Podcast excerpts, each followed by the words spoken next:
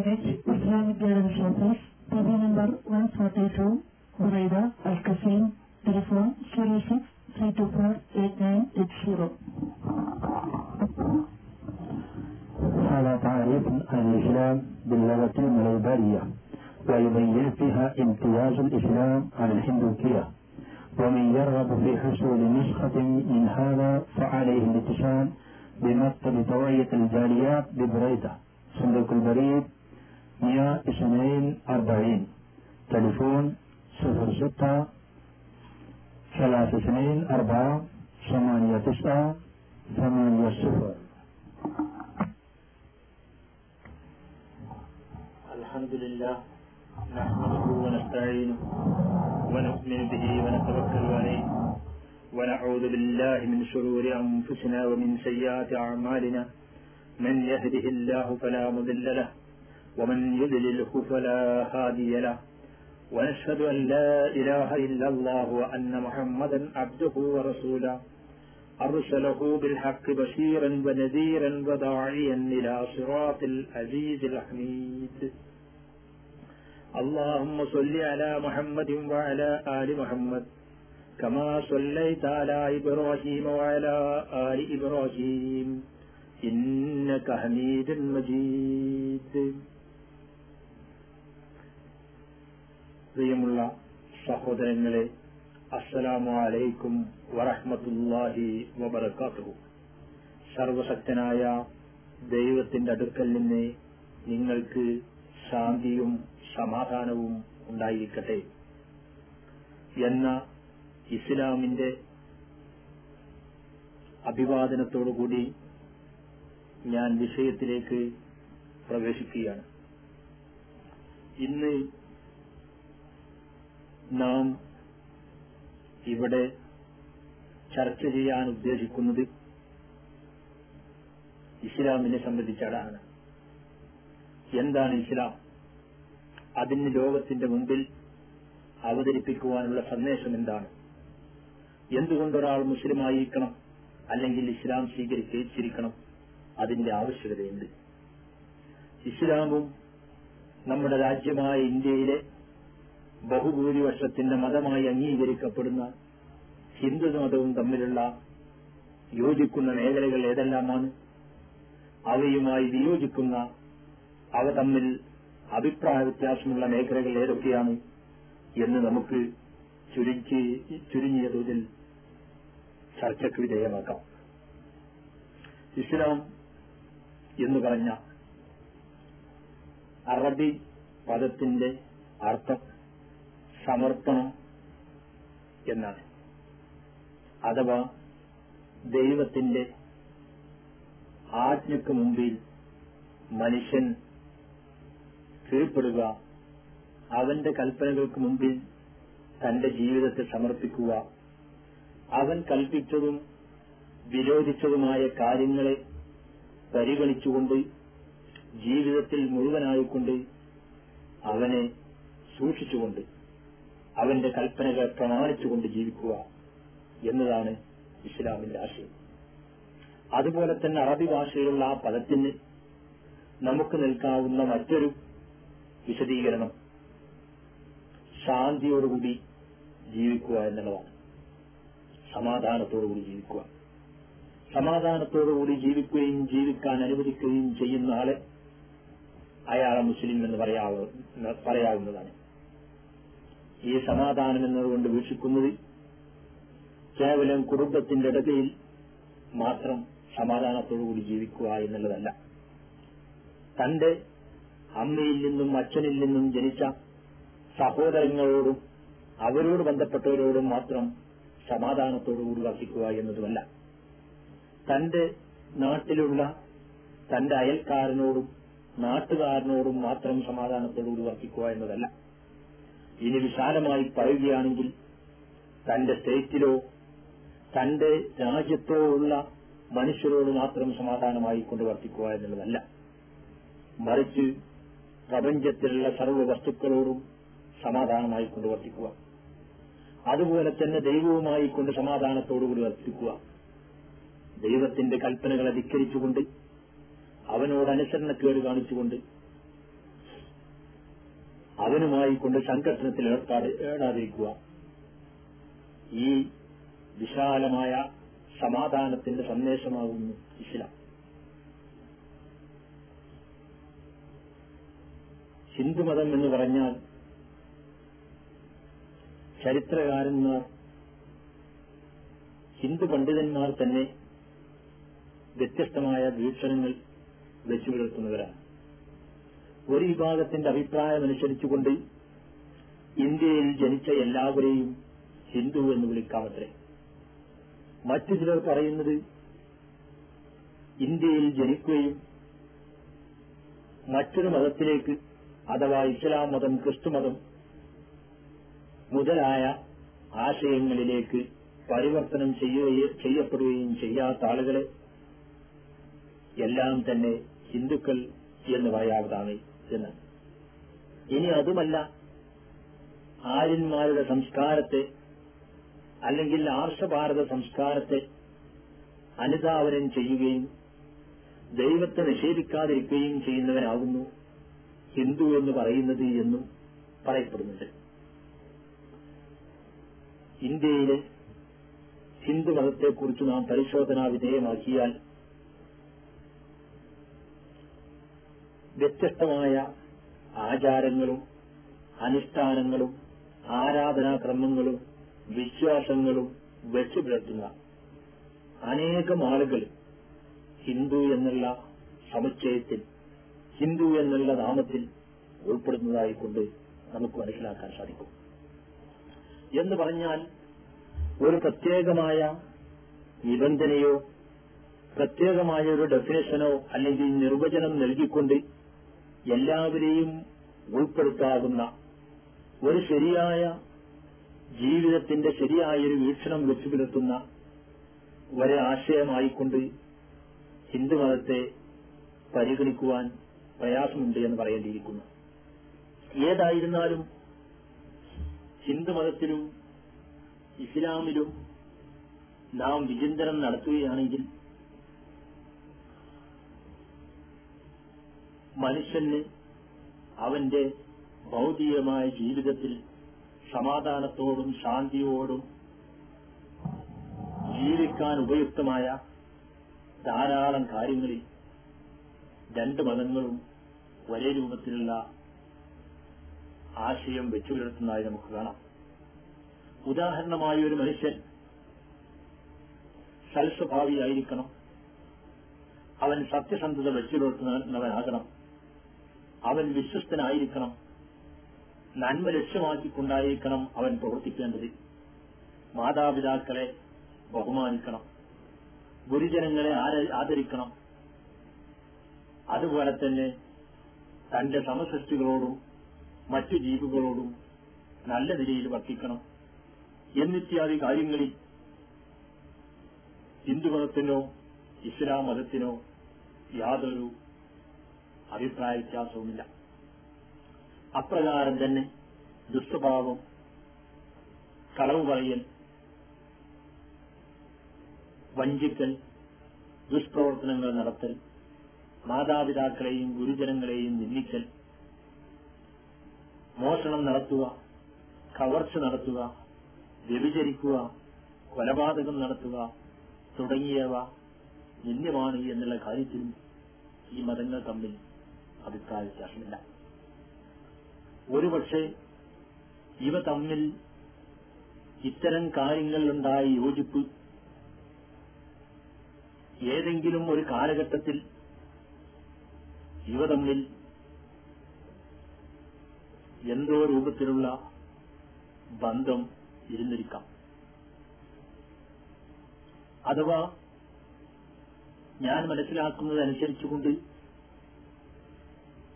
ഇന്ത്യയിലും ഒട്ടേറെ ദൈവീയ ദൂതന്മാരും യോഗ്യവല്ലേജന്മാരും കടന്നു വരികയും അവരെല്ലാം തന്നെ ദൈവത്തിന്റെ അടുക്കൽ നിന്നുള്ള സന്ദേശം ജനങ്ങളിൽ എത്തിക്കുവാൻ പരിശ്രമിക്കുകയും ചെയ്തിട്ടുണ്ടായിരിക്കണം. ഇവരിലൂടെ ധാർമ്മിക സദാനാധാര മൂല്യങ്ങളുടെ തത്വങ്ങളും ദൈവത്തിന്റെ മറ്റു കൽപ്പനകളും ഇന്ത്യയിലും കടന്നുവരികയും അങ്ങനെ ഇന്ത്യയിലെ ജനങ്ങൾ അവയെ അനുധാവനം ചെയ്തിരിക്കാനും ഒട്ടേറെ സാധ്യതകളുണ്ട്.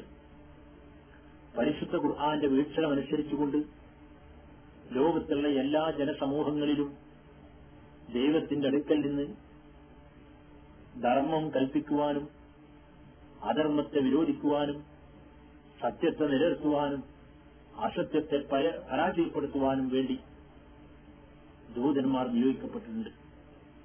ഈ ദൂതന്മാർ ഇന്ത്യയിലും വന്നിരിക്കാം. പരിശുദ്ധ ഖുർആൻ പറയുന്നത് സുഹൃത്തുക്കളുടെ ശ്രദ്ധയിലേക്ക് ഞാൻ കൊണ്ടുവരികയാണ്.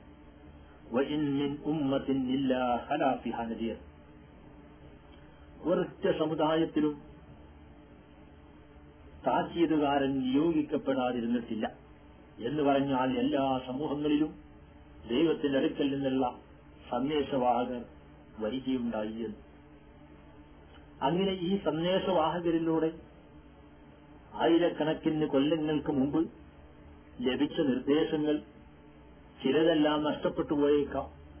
ചിലതെല്ലാം മാറ്റങ്ങൾ വന്നേക്കാം. ചിലതിലെല്ലാം തന്നെ പിൽക്കാലത്ത് രാജാക്കന്മാരും അതുപോലെ തന്നെ സ്വാർത്ഥ താൽപര്യങ്ങളായ പണ്ഡിതന്മാരും നേതാക്കളുമെല്ലാം തന്നെ കൈകടത്തലുകൾക്ക് വിധേയമാക്കിയിട്ടുണ്ടാകാം എങ്കിലും അവയിൽ പലതും അല്ലെങ്കിൽ ചിലതെങ്കിലും ഈ കൈകടത്തലുകൾക്ക് അതീതമായിക്കൊണ്ട് ഈ തിരുത്തലുകൾക്ക് വിധേയമാകാതെ നിലനിന്നിരിക്കാം. അവയായിരിക്കണം ഈ ധർമ്മത്തിന്റെ സന്ദേശങ്ങൾ. അവയായിരിക്കണം ഈ സനാതന മൂല്യങ്ങളെക്കുറിച്ച് വിളിച്ചു പറയുന്ന നിർദ്ദേശങ്ങൾ. ഏതായിരുന്നാലും ഇത്തരം കാര്യങ്ങളിൽ ഹിന്ദുവിനും മുസൽമാനും തമ്മിൽ അഭിപ്രായ വ്യത്യാസമില്ല. എന്തുകൊണ്ടെന്നാൽ സത്യവത്തോടും നീതിയോടും കൂടിയുള്ള ജീവിതം അത് മാത്രമേ മനുഷ്യന് ഇഹലോകത്ത് സമാധാനം നൽകുമെന്നും അതുപോലെ തന്നെ ദൈവത്തിന്റെ അടുക്കൽ അവന് മോക്ഷം നൽകാൻ പര്യാപ്തമാവുകയുള്ളൂ എന്നും ഹിന്ദുക്കളും മുസ്ലിങ്ങളും വിശ്വസിക്കുന്നു. കാരണം മനുഷ്യന്റെ ജീവിതം ദൈവത്തിന്റെ പ്രീതിക്കും ദൈവത്തിന്റെ സ്നേഹത്തിനും വിധേയമായ രൂപത്തിൽ ചെലവഴിക്കണമെന്നതിൽ ഈ രണ്ട് മത- മതവിശ്വാസികൾക്കും അഭിപ്രായ വ്യത്യാസമില്ല. അല്ലെങ്കിൽ തന്നെ ലോകത്തിലുള്ള മനുഷ്യരെല്ലാം തന്നെ ഈ കാര്യത്തിൽ അവരിൽ ബഹുഭൂരിഭാഗവും യോജിക്കുന്നതാണ് എന്ന് നമുക്ക് മനസ്സിലാക്കാം. കാരണം മനുഷ്യ ജീവിതത്തിന് യഥാർത്ഥമായ ഒരു ക്രമവും അതുപോലെ തന്നെ അതിനെ നന്മയിലേക്ക് നയിക്കാൻ പര്യാപ്തമായ സന്ദേശങ്ങളും നൽകുവാൻ മതത്തിന് മാത്രമേ സാധിച്ചിട്ടുള്ളൂ. ശാസ്ത്രത്തിന് അതിന് കഴിഞ്ഞിട്ടില്ല. ദൈവത്തെ നിഷേധിക്കുന്ന ശാസ്ത്രകാരന്മാരുണ്ട്. ദൈവം ആവശ്യമില്ല എന്നും മതം മനുഷ്യനെ മയക്കുന്ന കറുപ്പാണ് എന്നും ഉദ്ഘോഷിച്ച നിരീശ്വരവാദികളുണ്ട്. പക്ഷേ ആ നിരീശ്വരവാദിയോടും ആ ശാസ്ത്രകാരനോടും നമുക്ക് ചോദിക്കാനുള്ളത് ഈ ലോകത്ത് സമാധാനത്തോടുകൂടി ജീവിക്കുവാൻ ഉള്ള ഏത് നിർദ്ദേശമാണ് നിങ്ങൾക്ക് നൽകാനുള്ളത്?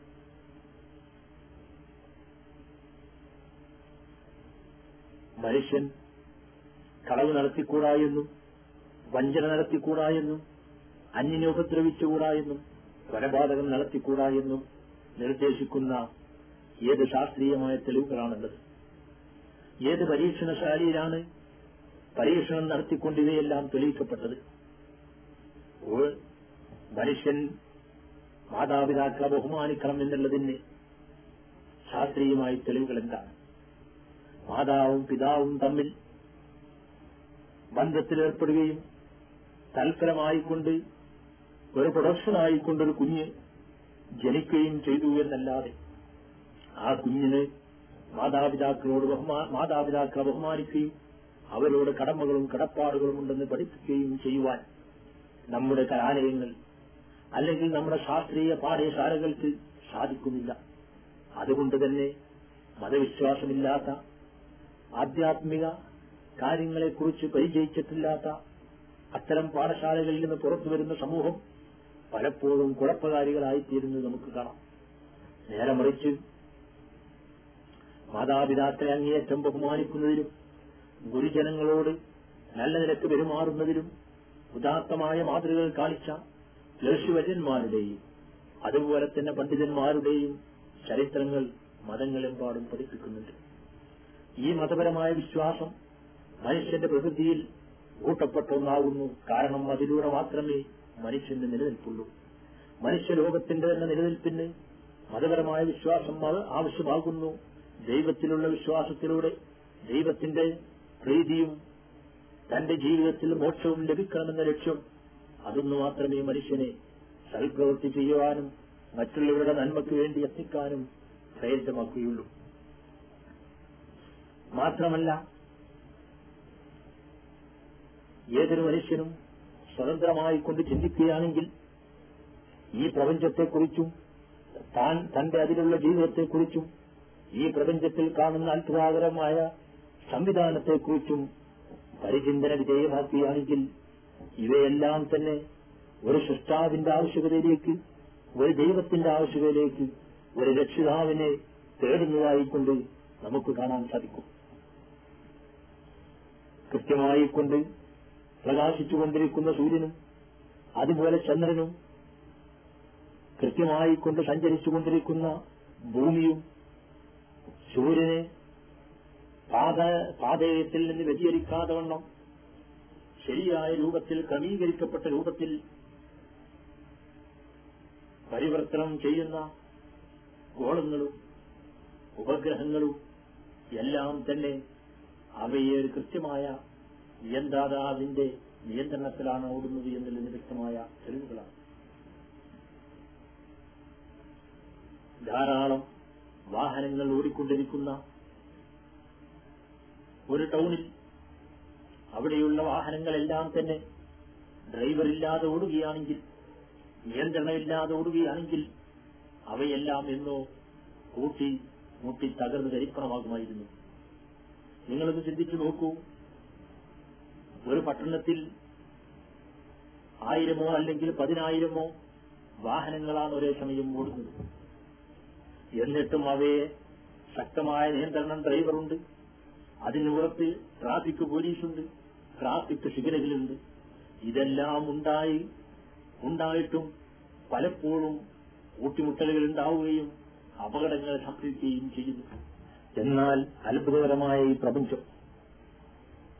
ഈ ആകാശഗോളങ്ങൾ അവയിലെല്ലാം തന്നെ ആയിരക്കണക്കിന് നക്ഷത്രങ്ങളും ഗോളങ്ങളും ഗ്രഹങ്ങളും ഉപഗ്രഹങ്ങളും നിലകൊള്ളുന്നതായി നമുക്ക് കാണാം. അവയൊക്കെയും ഓരോ പാതയിലൂടെ ചരിച്ചു നീങ്ങുകയാണ്. അവയിൽ ചിലത് ഗോളങ്ങളായ നക്ഷത്രങ്ങളെ ചുറ്റുന്നു. മറ്റു ചിലത് ഗ്രഹങ്ങളെ ചുറ്റുന്നു.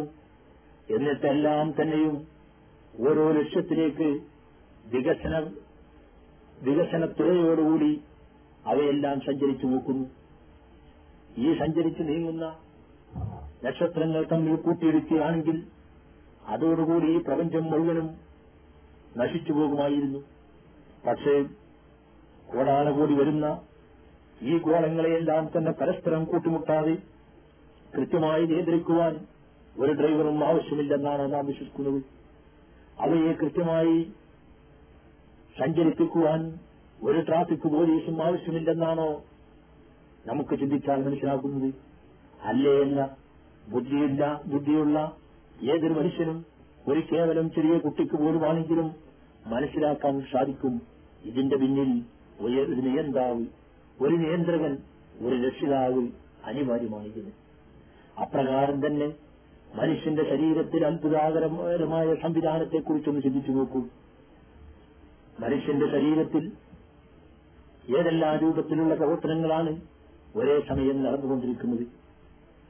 അവന്റെ ശരീരത്തിൽ ഈ പ്രവർത്തനങ്ങൾക്ക് ആവശ്യമായ എല്ലാ ഊർജവും നിർമ്മിക്കപ്പെട്ടുകൊണ്ടിരിക്കുന്നു. ആ ഊർജം നിർമ്മിക്കാൻ ആവശ്യമായ ഓക്സിജനും അതുപോലെ തന്നെ മറ്റു സർവവസ്തുക്കളും ഈ വായുവിൽ അള്ളാഹു ദൈവം ഒരുത്തൻ സജ്ജമാക്ക സജ്ജമാക്കിയിരിക്കുന്നു. ആ സജ്ജമാക്കിയ വസ്തുക്കൾ ഉപയോഗിച്ചുകൊണ്ട് അവൻ മനുഷ്യനാകുന്ന ആ വലിയ ഫാക്ടറി പ്രവർത്തിച്ചുകൊണ്ടിരിക്കുന്നു. ഈ ഫാക്ടറിയിലെ ഓരോ പ്രവർത്തനവും എന്തുമാത്രം അത്ഭുതകരമാണ് എന്ന് വൈദ്യശാസ്ത്രം പഠിച്ചവർക്ക് അതിനെക്കുറിച്ച് ചിന്തിച്ചവർക്ക് മനസ്സിലാക്കാൻ സാധിക്കുന്നതാണ്. ഇത് യാതൊരു നിയന്ത്രണവുമില്ലാതെ തനിയെ സംഭവിച്ചതാണ് എന്ന് വിഡ്ഢികൾക്കല്ലാതെ പറയാൻ സാധിക്കുമോ? ഈ പ്രപഞ്ചത്തിലെ ഒരു കണികയും മനുഷ്യൻ സൃഷ്ടിച്ചിട്ടില്ല എന്നുള്ളതാണ് വാസ്തവം. ഇവിടെയുള്ള ഏതൊരു വസ്തുവയെയും നാം എടുത്ത് പരിശോധിച്ചു നോക്കുകയാണെങ്കിൽ അവയെല്ലാം തന്നെ ദൈവം സൃഷ്ടിച്ച അതല്ലെങ്കിൽ മനുഷ്യനല്ലാത്ത മറ്റൊരാൾ സൃഷ്ടിച്ച അല്ലെങ്കിൽ ഇവിടെ നാം കണ്ടെത്തിയ വസ്തുക്കളെ ഉപയോഗിച്ചുകൊണ്ട് നാം നിർമ്മിച്ചവയാകുന്നു. ഏതെങ്കിലും ഒരു വസ്തു അതെത്ര നിസ്സാരമാണെങ്കിലും അത് തനിയെ ഉണ്ടായി എന്ന് പറയുകയാണെങ്കിൽ അതൊരിക്കലും വിശ്വസനീയമല്ല എന്ന് നമുക്കറിയാം. നിങ്ങളുടെ മുമ്പിലുള്ള ഈ മേശ അതുപോലെ തന്നെ ഈ മൈക്ക് ഈ ടേപ്പ് റിക്കാർഡർ ഇതെല്ലാം തനിയെ ഉണ്ടായി എന്ന് ഞാൻ പറയുകയാണെങ്കിൽ ഒരിക്കലും നിങ്ങൾ വിശ്വസിക്കില്ല. ഒരാളെയും വിശ്വസിക്കാൻ ലഭിക്കില്ല എന്തിനധികം നിങ്ങളുടെ കയ്യിലുള്ളത് മുട്ടുസൂചി പോലും അത് തനിയെ ഉണ്ടായതാണ് എന്ന് ഒരുത്തൻ പറയുകയാണെങ്കിൽ അയാളെ നിങ്ങൾ വിട്ടി എന്ന് വിളിക്കും. ഇതാണ് മനുഷ്യന്റെ ചിന്തയെങ്കിൽ ഇതാണ് മനുഷ്യന്റെ ബുദ്ധിയുടെ ശക്തിയെങ്കിൽ ഇതാണ് മനുഷ്യൻ മനുഷ്യൻ മനസ്സിലാക്കുന്ന കാര്യമെങ്കിൽ. പിന്നീട് എങ്ങനെയാണ് ഈ പ്രപഞ്ചത്തിൽ അത്ഭുതാകരമായ ഈ സൃഷ്ടിപ്പിനെ അവൻ അത് തനിക്ക് ഉണ്ടായതാണ് എന്ന് പറയുക. അതെ ഈ വിശ്വാസത്തിന് ശരിയായി ചിന്തിക്കാത്ത വളരെ ചുരുക്കം ആളുകളെ അല്ലാതെ ലഭ്യമായിട്ടില്ല. അക്കാരണത്താൽ തന്നെ മനുഷ്യൻ അവന്റെ ചരിത്രത്തിൽ എന്നും ദൈവവിശ്വാസിയായിരുന്നു എന്ന് നമുക്ക് മനസ്സിലാക്കാം. ഈ കാര്യങ്ങൾ തന്നെയാണ് ഇസ്ലാമും അതുപോലെ തന്നെ ഹിന്ദുമതവും ഒരുപോലെ പറയുന്നത്. ആകാശഗോളങ്ങൾ മുഴുവനും ശ്രദ്ധിക്കുകയും അതിനെ നിയന്ത്രിക്കുകയും ചെയ്യുന്ന രക്ഷിതാവുണ്ട് എന്ന് ഇസ്ലാമും അപ്രകാരം തന്നെ ഹിന്ദു മതവും ഒരുപോലെ പ്രഖ്യാപിക്കുന്നു. ഋഗ്വേദത്തിൽ അതിന്റെ മണ്ഡലം പത്തിൽ സൂക്തം നൂറ്റി ഇരുപത്തൊന്ന് ഋക്ക് ഒന്ന് ഇപ്രകാരം നമുക്ക് കാണാം. ഹിരണ്യഗർഭ സമവർത്ത താഴ്വ ദൂതസ്യ പതിരേക ആശി. സദാധാര പൃഥിവീം ദ്യാമുദേമാം കസ്മൈദാവായ ദാവായ ഹിരണ്യഗർഭന്നതവാ ദൈവം മുമ്പേ ഉണ്ടായിരുന്നു. അവനാണ് സർവഭുവനങ്ങളുടെയും അധീക്ഷാധികാരി. ആകാശഭൂമികളെ അവൻ ധാരണ ചെയ്തു. സുഖസ്വരൂപനായ അവനെ നാം നമിക്കുക എന്ന് നമുക്ക് കാണാവുന്നതാണ്. ഇതേ ആശയം തന്നെ പരിശുദ്ധ ഖുർആാനും പ്രഖ്യാപിക്കുന്നുണ്ട് പരിശുദ്ധ ഖുർആൻ പറയുന്നു യാ അയ്യുഹന്നാസാബുദു റബ്ബക്കുമുല്ലദീ ഖലഖക്കും വല്ലദീന മിൻ ഖബ്ലിക്കും ലഅല്ലക്കും തത്തഖൂൻ ജനങ്ങളെ നിങ്ങളെയും നിങ്ങളുടെ മുമ്പുള്ളവരെയും സൃഷ്ടിച്ചവനായ രക്ഷിതാവിനെ നിങ്ങൾ ആരാധിക്കുക എങ്കിൽ നിങ്ങൾ ദൈവഭക്തിയുള്ളവരായി തീർന്നു الذي جعل لكم الأرض فراشا والسماء بناء وأنزل من السماء ماء ും അവൻ നിങ്ങൾക്ക് ഭൂമിയെ ഒരു മെത്ത പോലെ സുഖപ്പെടുത്തി തന്നിരിക്കുന്നു. അതുപോലെ തന്നെ ആകാശത്തെ ഒരു കെട്ടിടം പോലെ അവൻ നിങ്ങൾക്ക് വേണ്ടി നിർമ്മിച്ചിരിക്കുന്നു. ഉപരിഭാഗത്ത് നിന്ന് അവൻ ജലത്തെ വർഷിപ്പിച്ചുകൊണ്ട് നിങ്ങൾക്ക് സസ്യലതാദികൾ ഉണ്ടാക്കിത്തരികയും അവയിൽ നിന്ന് നിങ്ങൾക്ക് ഫലങ്ങൾ ഭക്ഷിക്കുകയും ചെയ്യാൻ സാധിക്കുന്നു. ആ ദൈവത്തെ നിങ്ങൾ വണങ്ങുകയും ഇത് ഹിന്ദുമതവും ഇസ്ലാം മതവും എന്നപോലെ ക്രിസ്തുമതവും ആഹ്വാനം ചെയ്യുന്നത് തന്നെയാണ്. ചുരുക്കി പറഞ്ഞാൽ എല്ലാ മതങ്ങളും ദൈവത്തിൽ വിശ്വസിക്കുന്നവരാണ്. അവയെല്ലാം ദൈവത്തെ വണങ്ങുവാനും ദൈവത്തെ ആരാധിക്കുവാനും അവനെ നമിക്കുവാനും കൽപ്പിച്ചുകൊണ്ടിരിക്കുന്നു. ഈ ദൈവത്തിന് വ്യത്യസ്തമായ ഭാഷകളിൽ വ്യത്യസ്തമായ പേരുകൾ ഒരുപക്ഷെ നൽകിയേക്കാം. മലയാളത്തിൽ ഈശ്വരൻ എന്നും ഹിന്ദിയിൽ ഈശ്വരെന്നും ഉറുദു ഭാഷയിൽ ഖുദ എന്നും പറയുമ്പോൾ അതിന് തന്നെ ഇംഗ്ലീഷിൽ ദി ഗോഡ് എന്നാണ് പറയുന്നത്. അറബി ഭാഷയിലാകട്ടെ അള്ളാഹു എന്ന് പറയുന്നു. അഥവാ ഈശ്വരനും അള്ളാഹുവും യഹോവയും എല്ലാം ഒന്നു തന്നെയാണ്. പ്രപഞ്ചത്തെ സൃഷ്ടിച്ച അതിനെ സംവിധാനിക്കുന്ന രക്ഷാധികാരി. ആ സൃഷ്ടാവ് അവനിൽ വിശ്വസിക്കുകയും അവനെ നമിക്കുകയും ചെയ്യേണ്ടത് മനുഷ്യരുടെ മുഴുവൻ ഉത്തരവാദിത്തമാണ് എന്ന് എല്ലാ മതങ്ങളും ഉദ്ഘോഷിക്കുന്നു ഹിന്ദുമതവും ഇസ്ലാം മതവും ഈ കാര്യത്തിനും യോജിക്കുന്നു. എന്നിരിക്കെ എന്തുകൊണ്ട് ഈ മതങ്ങൾ രണ്ടും ഭിന്നമായി എന്നൊരു ചോദ്യം നമ്മുടെ മുമ്പിൽ അവശേഷിക്കുന്നു. ഈ ഭിന്നതയിലേക്ക് കിടക്കുന്നതിന്റെ മുമ്പ് ഓരോ സഹോദരനും മനസ്സിലാക്കേണ്ടത് മനുഷ്യൻ എന്ന നിലയ്ക്ക് നമ്മുടെ കർത്തവ്യത്തെക്കുറിച്ചാണ്. ഇതര ജന്തുക്കളിൽ നിന്ന് വ്യത്യസ്തമായിക്കൊണ്ട് ദൈവം മനുഷ്യനെ വിശേഷ ബുദ്ധി നൽകിക്കൊണ്ട് ആദരിച്ചേക്കുന്നു. ഈ വിശേഷ ബുദ്ധി ഉപയോഗിച്ചുകൊണ്ട് അവന്റെ ഭൗതിക ജീവിതത്തിൽ അവന്റെ നേട്ടങ്ങൾ ഉണ്ടാക്കാമെന്ന് മാത്രമല്ല അവന്റെ ജീവിതത്തിലെ ആശയങ്ങളും ആദർശങ്ങളിലും ഏതാണ് സത്യത്തോട് നിലക്കുന്നത് ഏതാണ് അസത്യം എന്ന് പരിശോധിക്കുവാനും അവന് സാധിക്കും. ദൈവം മനുഷ്യനോട് കൽപ്പിച്ചിരിക്കുന്നത് നാം നിനക്ക് നൽകിയ ഈ ബുദ്ധി ഉപയോഗിച്ചുകൊണ്ട് സത്യം ഏതാണ് എന്ന് നീ മനസ്സിലാക്കണം. സത്യം ഏതായിരുന്ന ഏതാണെന്ന് നിനക്ക് മനസ്സിലായി കഴിഞ്ഞാൽ ആ സത്യത്തെ നീ മുറുകെ പിടിക്കണം. അതിൽ നിന്നൊരിക്കലും നീ തെറ്റിപ്പോകരുത്. കാരണം ദൈവം സത്യമാകുന്നു സത്യത്തെ അവൻ ഇഷ്ടപ്പെടുന്നു സത്യത്തെ പിന്തുടരുവാൻ തന്റെ സൃഷ്ടികളോട് മനുഷ്യരോട് അവൻ ആജ്ഞാപിക്കുകയും ചെയ്യുന്നു. എല്ലാ മതങ്ങളും ഈ കാര്യവും ഉറച്ചു പ്രഖ്യാപിക്കുന്നുണ്ട്. ഹിന്ദുക്കളുടെ പ്രാർത്ഥനയിൽ നമുക്ക് ഇപ്രകാരം കാണാവുന്നതാണ്. ഓം അശതോമ ശബ്ദമയ തമസോമ ജ്യോതിർഗമയ. മായ കാര്യത്തെ സത്യമായ കാര്യത്തെ അസത്യത്തിൽ നിന്ന് നീ എനിക്ക് വേർതിരിച്ചു തരയണമേ അതുപോലെ തന്നെ ആ തമസോമ ജ്യോതിർഗമയ അന്ധകാരമാകുന്ന അജ്ഞാനത്തിൽ നിന്ന് വിവരമില്ലായ്മയിൽ നിന്ന് അറിവില്ലായ്മയിൽ നിന്ന് നീ എന്നെ വിജ്ഞാനമാകുന്ന പ്രകാശത്തിലേക്ക് നീ നയിക്കുകയും ചെയ്യണമേ എന്ന് ഹിന്ദു വിശ്വാസി പ്രാർത്ഥിക്കാറുണ്ട് അതുപോലെ തന്നെ പരിശുദ്ധ ഖുർആൻ മനുഷ്യരോട് ആഹ്വാനം ചെയ്യുന്നത് ഇപ്രകാരമാണ്. അല്ലതീനെ ഇബാഷ് തടിയോ അശ്വനവും എന്റെ അടിമകൾക്ക് സന്തോഷവാർത്ത അറിയിക്കുക. അവർ വാക്കുകൾ ശ്രദ്ധിച്ചു കേൾക്കുകയും എന്നിട്ടതിൽ ഏറ്റവും ഉത്തമമായതിനെ പിന്തുടരുകയും ചെയ്യുന്നു. ഈ സ്വഭാവത്തോടുകൂടി ആളുകൾക്ക് നീ സന്തോഷവാർത്ത അറിയിക്കുക എന്ന്. അഥവാ ഹിന്ദുവിനോട് പ്രാർത്ഥിക്കാൻ പറഞ്ഞതും മുസൽമാനോട് സന്തോഷവാർത്ത നൽകിയതുമായ കാര്യം സത്യത്തെ പിന്തുടരുവാനുള്ള ആഹ്വാനമാവുന്നു. സത്യത്തിന്റെ വക്താവായി കൊണ്ട് അസത്യത്തിൽ നിന്ന് എന്നെ മാറ്റി നിർത്തണമെന്നും വിജ്ഞാ അജ്ഞതയിൽ നിന്ന് വിജ്ഞാനത്തിലേക്ക് എന്നെ നയിക്കണമെന്നും ഹിന്ദുവിശ്വാസിയുടെ പ്രാർത്ഥനയിൽ ഉദ്ഘോഷിക്കുമ്പോൾ അതേ കാര്യം തന്നെ മുസൽമാന്റെ ഖുർഹാനും പ്രഖ്യാപിക്കുന്നു. അപ്പോൾ ഹിന്ദു താങ്കൾ ഹിന്ദുവായിരിക്കട്ടെ മുസൽമാനായിരിക്കട്ടെ ഏത് കാര്യത്തിലും താങ്കളുടെ മുമ്പിലുണ്ടാകേണ്ട നയം ആ കാര്യത്തെക്കുറിച്ച് വ്യക്തമായി പഠിക്കുക. അതിന് ആ കാര്യത്തിലുള്ള അജ്ഞതയാകുന്ന അന്ധകാരത്തിൽ നിന്ന് സ്വന്തം മനസ്സിനെ മോചിപ്പിക്കുക. എന്നിട്ട് അതിലുള്ള ജ്ഞാനം ഏതാണ് ഒരു വസ്തുവിനെ കുറിച്ചുള്ള യഥാർത്ഥമായ വിവരം അത് മനസ്സിലാക്കുകയും അങ്ങനെ അതിന്റെ പ്രകാശത്തിൽ എത്തിച്ചേരുകയും ചെയ്യുക. അങ്ങനെ പഠനത്തിലൂടെയും ഗവേഷണത്തിലൂടെയും ചിന്തയിലൂടെയും തനിക്ക് സത്യമാണ് എന്ന് ബോധ്യപ്പെട്ട കാര്യമാകട്ടെ അതിനെ പിന്തുടരുവാൻ പിന്നീട് അമാദിച്ചു എന്നുകൂടാ. സത്യമാണെന്ന് ബോധിക്കപ്പെട്ടു കഴിഞ്ഞാൽ അതിനെ പിന്തുടരുക. അസത്യത്തെ തള്ളിക്കളയുക. താൻ അജ്ഞതയിലായിരുന്ന കാലഘട്ടത്തിൽ അസത്യത്തെ പിന്തുടരുന്നതിന്റെ പേരിൽ ദൈവം ശിക്ഷിക്കാതിരിക്കാൻ വേണ്ടി അവരോട് പ്രാർത്ഥിക്കുകയും ചെയ്യുക എന്നത് ഓരോരുത്തരുടെയും കർത്തവ്യമാണ്.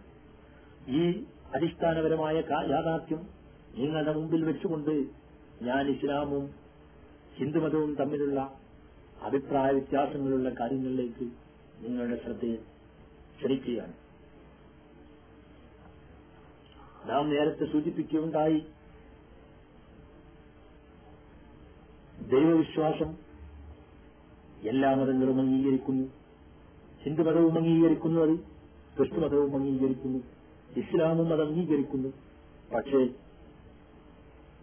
ഹിന്ദു ഹിന്ദുമതത്തിന്റെയും ഇസ്ലാമിന്റെയും വിശ്വാസങ്ങൾ പരിശോധിച്ചു നോക്കുമ്പോൾ അവ തമ്മിൽ അടിസ്ഥാനപരമായ ചില അഭിപ്രായ വ്യത്യാസങ്ങൾ നമുക്ക് കാണാവുന്നതാണ്.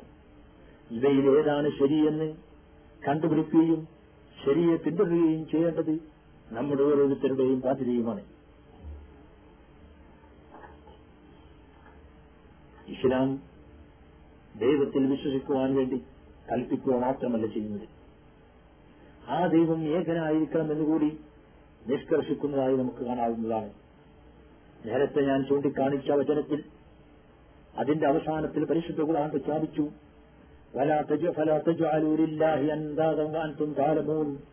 നിങ്ങൾ അറിഞ്ഞുകൊണ്ട് ദൈവത്തിന് പങ്കുകാരെ ഉണ്ടാക്കരുത് ചെയ്യത് അഥവാ നിങ്ങളെ സൃഷ്ടിച്ച നിങ്ങളെ നിയന്ത്രിക്കുന്ന നിങ്ങൾക്ക് വേണ്ടി ആകാശത്തെ സംവിധാനിച്ച നിങ്ങൾക്ക് വേണ്ടി ഭൂമിയെ ഒരുക്കിയ നിങ്ങൾക്ക് വേണ്ടി സൂര്യനെയും ചന്ദ്രനെയും ശക്തിച്ച വായുവിനെ ശക്തിച്ച ഭൂമിയിൽ നിന്ന് സസ്യങ്ങൾ ഉൽപ്പാദിപ്പിച്ച അതുപോലെ തന്നെ മൃഗങ്ങളെയും മറ്റു വസ്തുക്കളെയും നിങ്ങൾക്ക് വേണ്ടി കരിഞ്ഞേകിയ ആ ദൈവത്തെ ആ സാക്ഷാൽ ഈശ്വരനെ ആ ബ്രഹ്മാവിനെ ആ ഹിരണ്യഗർഭയെ ഗർഭനെ മാത്രമേ നിങ്ങൾ ആരാധിച്ചുകൂടൂ എന്ന് ഇസ്ലാം കൽപ്പിക്കുന്നു. എന്നാൽ ഹിന്ദു സുഹൃത്തുക്കളുടെ നിലവിലുള്ള ജീവിതത്തെയും അവരുടെ വിശ്വാസത്തെയും കുറിച്ച് നാം പരിശോധിക്കുമ്പോൾ അവരുടെ പുരാണങ്ങൾ അനുസരിച്ചുകൊണ്ട് തന്നെ പറയുന്നത് അല്ലെങ്കിൽ നാട്ടിലെപ്പോഴും പറയാറുള്ളത് ഹിന്ദുക്കൾക്ക് മുപ്പത്തി മുക്കോടി ദൈവങ്ങളുണ്ട് എന്നാണ്. മുപ്പത്തി മുക്കോടി ദൈവങ്ങൾ അവയെല്ലാം തന്നെ വ്യത്യസ്ത ഹിന്ദുക്കൾ വിവിധ രൂപങ്ങളിൽ ആരാധിച്ചു വരുന്നു. ഇവയിൽ പശു പാമ്പ് ഗരുഡൻ ആന തുടങ്ങിയ ഒട്ടേറെ മൃഗങ്ങൾ നമുക്ക് കാണാം. അതുപോലെ പക്ഷികളെയും കാണാം. അതിനും പുറമെ കല്ലുകൊണ്ടും മരം കൊണ്ടും നിർമ്മിച്ച പല ബിംബങ്ങളെയും പ്രതിമകളെയും ഹിന്ദുക്കൾ ആരാധിച്ചു വരുന്നു. ഇനിയും ജീവിച്ചിരിക്കുന്നവരും മരിച്ചവരുമായ പല മനുഷ്യരെയും ആരാധിക്കുന്ന ഹിന്ദുക്കളെയും നമുക്ക് കാണാം. ഈയിടെയായി ഇന്ത്യയിൽ ഏറ്റവും കൂടുതൽ പ്രശ്നസങ്കീർണമായ ഒരു കാര്യമാണ് ബാബരി മസ്ജിദ് രാമജന്മഭൂമി പ്രശ്നം. ഞാനതിന്റെ ചരിത്രപരമായ വശത്തിലേക്കോ അതല്ലെങ്കിൽ അത് പള്ളിയാണോ ക്ഷേത്രമാണോ രാമൻ ജനിച്ച സ്ഥലമാണോ അല്ലേ എന്നുള്ള വിഷയത്തിലേക്ക് കിടക്കുന്നില്ല. മറിച്ച് ഞാൻ നിങ്ങളുടെ ശ്രദ്ധയെ ക്ഷണിക്കുന്നത് ഹിന്ദു സഹോദരങ്ങൾ അല്ലെങ്കിൽ ഹിന്ദുക്കളിൽ നിന്നുള്ള ഒരു ചെറിയ വിഭാഗമെങ്കിലും പ്രഖ്യാപിക്കുന്നത് തങ്ങളുടെ ദൈവമായ രാമൻ അവിടെ ജനിച്ചു എന്നാണ്. ശ്രീരാമൻ അവിടെ ജനിച്ചു എന്ന്.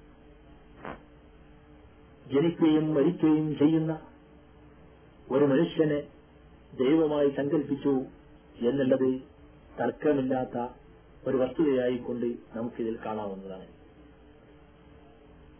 ചുരുക്കി പറഞ്ഞാൽ ഹിന്ദു സഹോദര ഹിന്ദു സഹോദരങ്ങൾ പലപ്പോഴും എപ്പോ അല്ല എപ്പോഴും തന്നെ വിവിധതരം വസ്തുക്കളെ ആരാധിക്കുന്നു. ഇനി അതിലേറെ രക്ഷകരമായിട്ടുള്ളത് ഓരോ പ്രദേശത്തും വ്യത്യസ്തങ്ങളായ ദൈവങ്ങളാണുള്ളത് എന്നാണ്. ഉദാഹരണമായി ഉത്തരേന്ത്യയിൽ പശുവിനെ ആരാധിക്കുമ്പോൾ കേരളത്തിൽ പശുവിനെ ആരാധിക്കുന്നവർ വളരെ വളരെ അപൂർവമാണ്. കേരളത്തിൽ ആരാധിക്കപ്പെടുന്ന പല വസ്തുക്കളെയും ഉത്തരേന്ത്യയിൽ ആരാധിക്കപ്പെടുന്നില്ല. ഉത്തരേന്ത്യയിലും കേരളത്തിലും വിശ്വസിക്കാത്ത പല കാര്യങ്ങളും കിഴക്കനേന്ത്യയിലും മധ്യേന്ത്യയിലും അതുപോലുള്ള സ്ഥലങ്ങളിൽ വിശ്വസിക്കുന്നതായി നമുക്ക് കാണാം. അവിടങ്ങളിൽ വിശ്വസിക്കാത്ത കാര്യങ്ങൾ കേരളത്തിലും കേരളത്തിലും അവിടങ്ങളിലും ഇല്ലാത്ത കുറെ ദൈവങ്ങളെ ഉത്തരേന്ത്യയിലും നമുക്ക് കാണാൻ സാധിക്കും.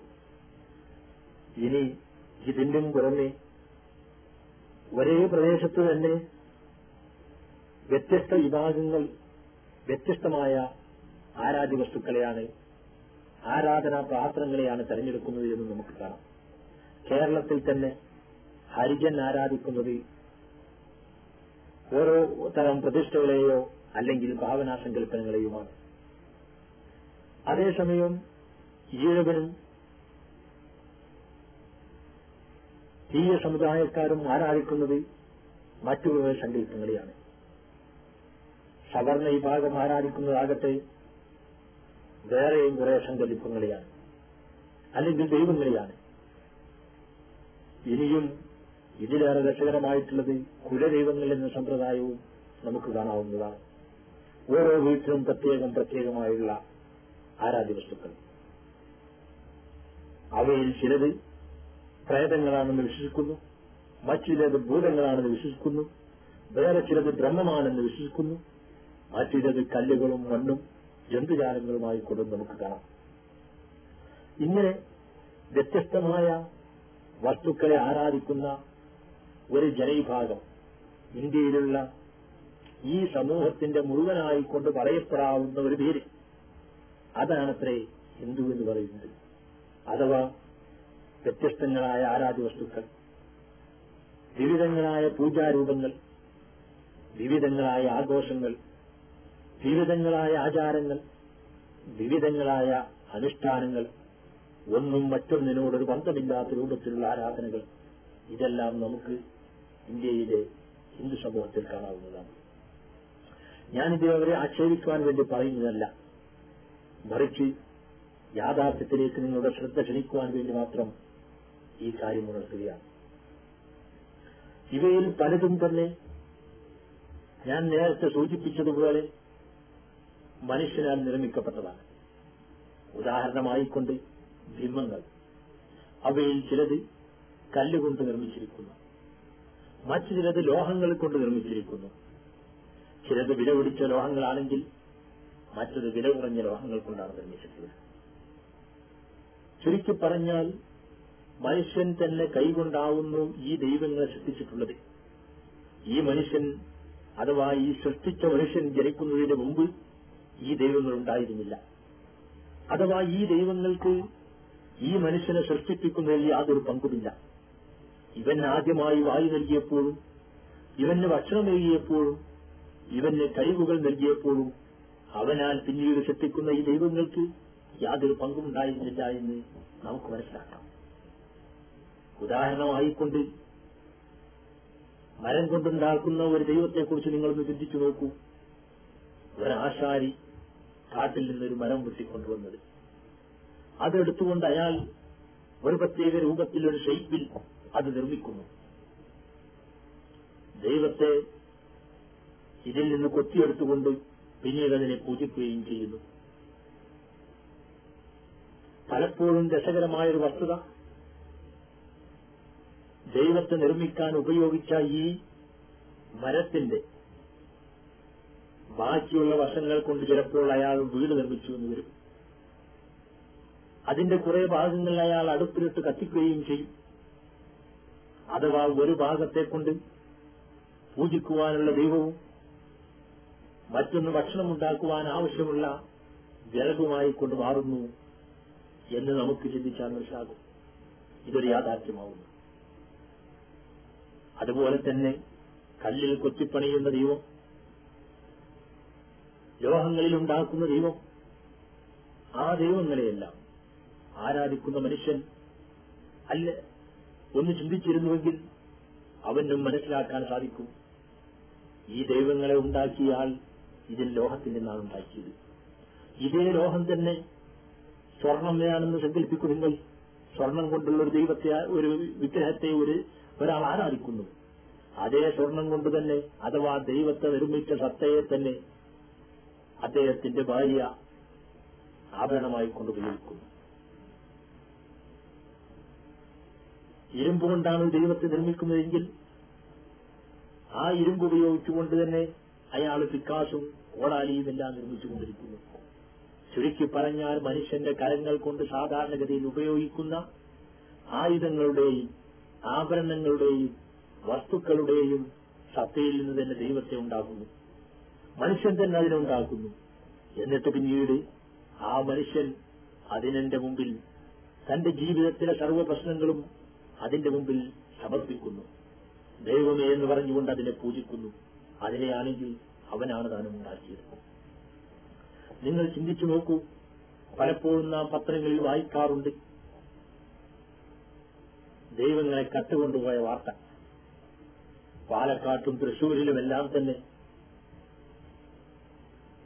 സ്വർണത്താലും വെള്ളിയാലും എല്ലാം ഉണ്ടാക്കിയ പല ദൈവങ്ങളെയും പല തസ്കരന്മാരും കട്ടുകൊണ്ടുപോയി.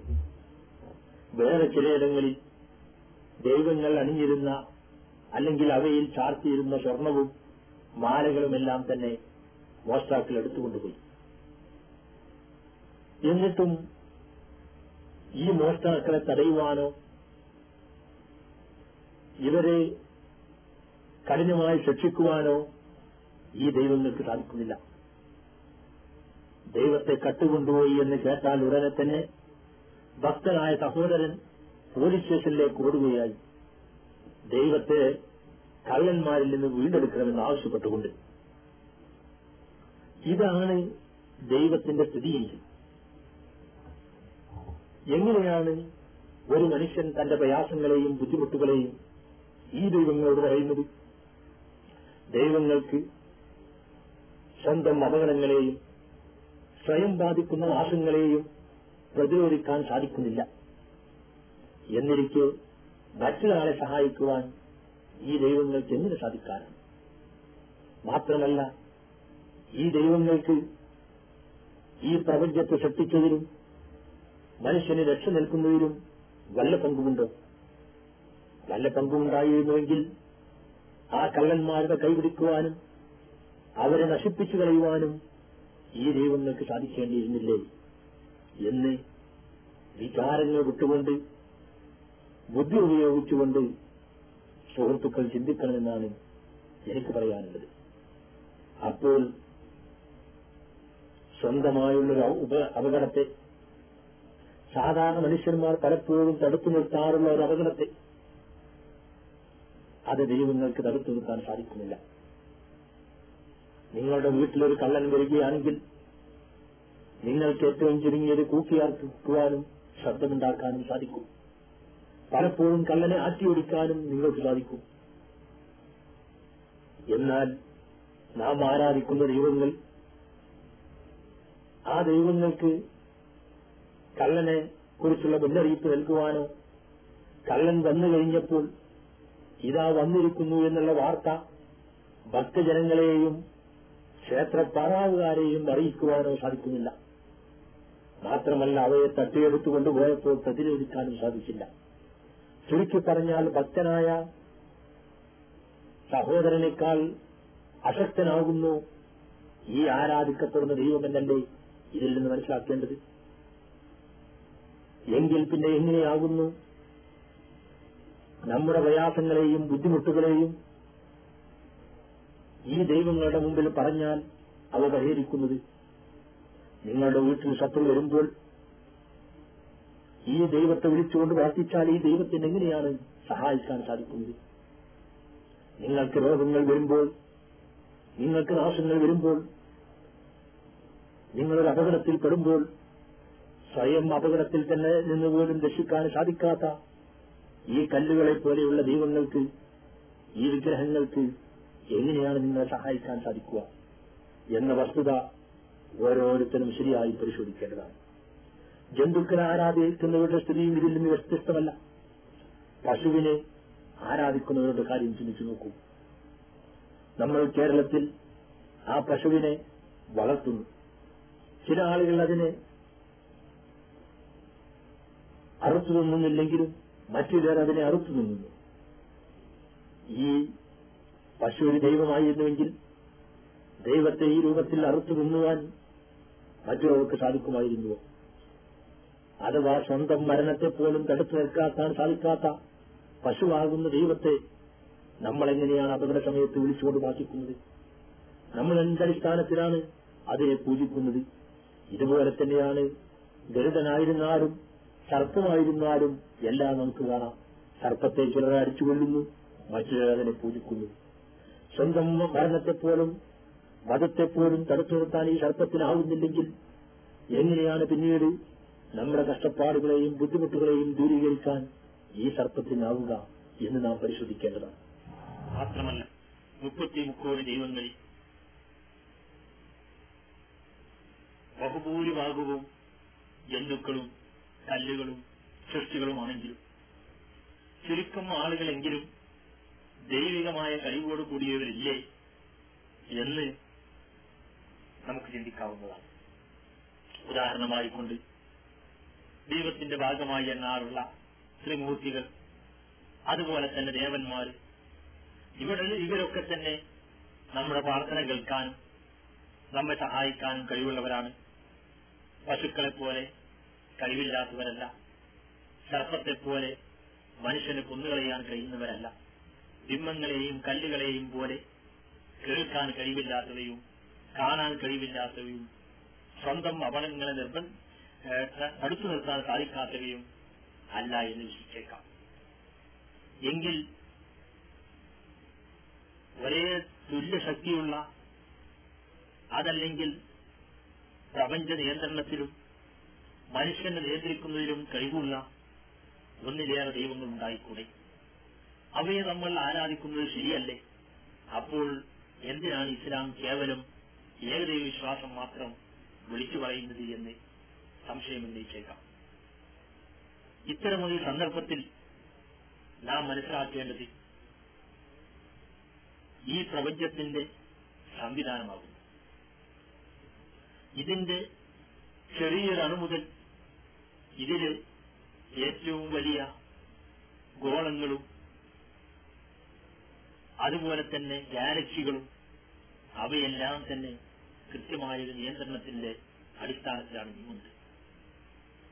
മനുഷ്യൻ ഒരു സമയം കഴിക്കുന്ന ഭക്ഷണം അതൊന്നെടുത്ത് പരിശോധിച്ചു നോക്കൂ. നമ്മൾ ഭക്ഷണം കഴിക്കുന്നു.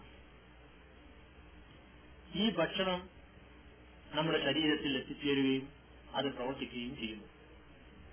അങ്ങനെ നമുക്ക് ജീവിക്കാൻ സാധിക്കും. ഈ ഭക്ഷണം ഉണ്ടാകണമെങ്കിൽ ഒന്നാമതായിക്കൊണ്ട് ഭൂമി ഉണ്ടായിരിക്കണം. അതിൽ ഫലപുഷ്ടിയുള്ള മണ്ണുണ്ടായിരിക്കണം വിത്തുമുണ്ടായിരിക്കണം ഈ വിത്ത് ഒരാൾ ഭൂമിയിൽ ഇട്ടുകയും ഫലപുഷ്ടിയുള്ള മണ്ണുമായതുകൊണ്ട് മാത്രം അത് മുളച്ചു വരില്ല കാർമേഘത്തിൽ നിന്ന് മഴ വർഷിക്കണം.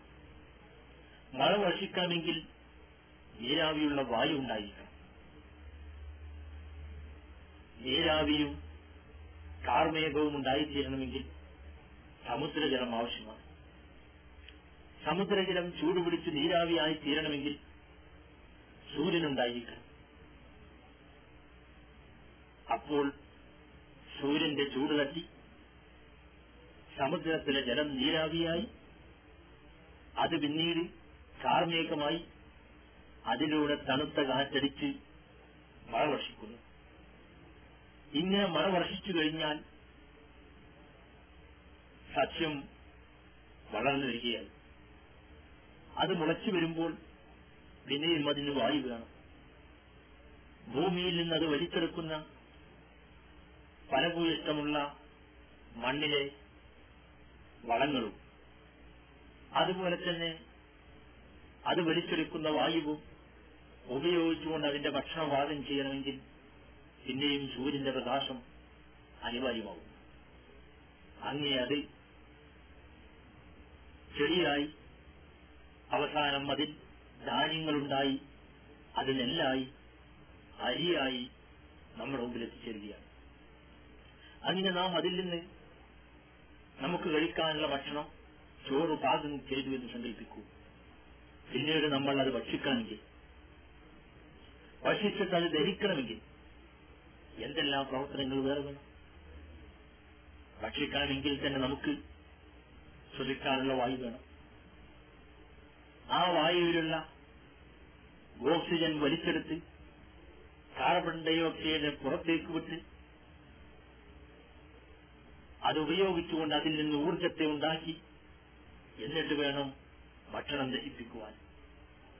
ആ ദഹിക്കുന്ന ഭക്ഷണമാകട്ടെ അത് ദഹിക്കണമെങ്കിൽ നമ്മുടെ ആന്തരാവയവങ്ങളുടെ ശക്തിയായ പ്രവർത്തനങ്ങൾ വേണം. എന്നിട്ട് ആ ഭക്ഷണം കൊണ്ട് നമുക്ക് പ്രയോജനം ലഭിക്കണമെങ്കിൽ അത് നമ്മുടെ രക്തക്കുഴലുകളിലൂടെ വലിച്ചെടുക്കപ്പെടണം. അങ്ങനെ നമ്മുടെ ഓരോ സെല്ലുകളിലും അത് എത്തിച്ചേരണം. അവിടെ നിന്ന് ബാക്കി വരുന്ന മാലിന്യങ്ങളെ പിന്നീട് രക്തക്കുഴലുകളിലൂടെ പുറത്തേക്ക് നീക്കുകയും എന്നിട്ട് അത് വിസർജിക്കപ്പെടുകയും ചെയ്യണം. ഇതാകുന്നു നമ്മൾ ഒരു ഭക്ഷണം കഴിക്കുന്നതിന്റെ ഒരു വെച്ച് കഴിക്കുന്നതിന്റെ പിന്നിലുള്ള നിയന്ത്രണം. എന്ന് പറഞ്ഞാൽ മനുഷ്യനെ സൃഷ്ടിച്ചത് ഒരു ദൈവവും വായുവിനെ സൃഷ്ടിച്ചത് വേറൊരു ദൈവവും വെള്ളത്തെ സൃഷ്ടിക്കുന്നത് വേറൊരു ദൈവവും. സൂര്യനെ സൃഷ്ടിച്ചത് മറ്റൊരു ദൈവവുമായിരുന്നുവെങ്കിൽ ഈ പ്രവർത്തനം സുഖമായി നീങ്ങുമായിരുന്നില്ല. മറിച്ച് എല്ലാം തന്നെ ഒരാളുടെ ബുദ്ധിപൂർവമായ നീക്കമായതുകൊണ്ട് ഇത് ഭംഗിയായിക്കൊണ്ട് നീങ്ങിക്കൊണ്ടിരിക്കുന്നു.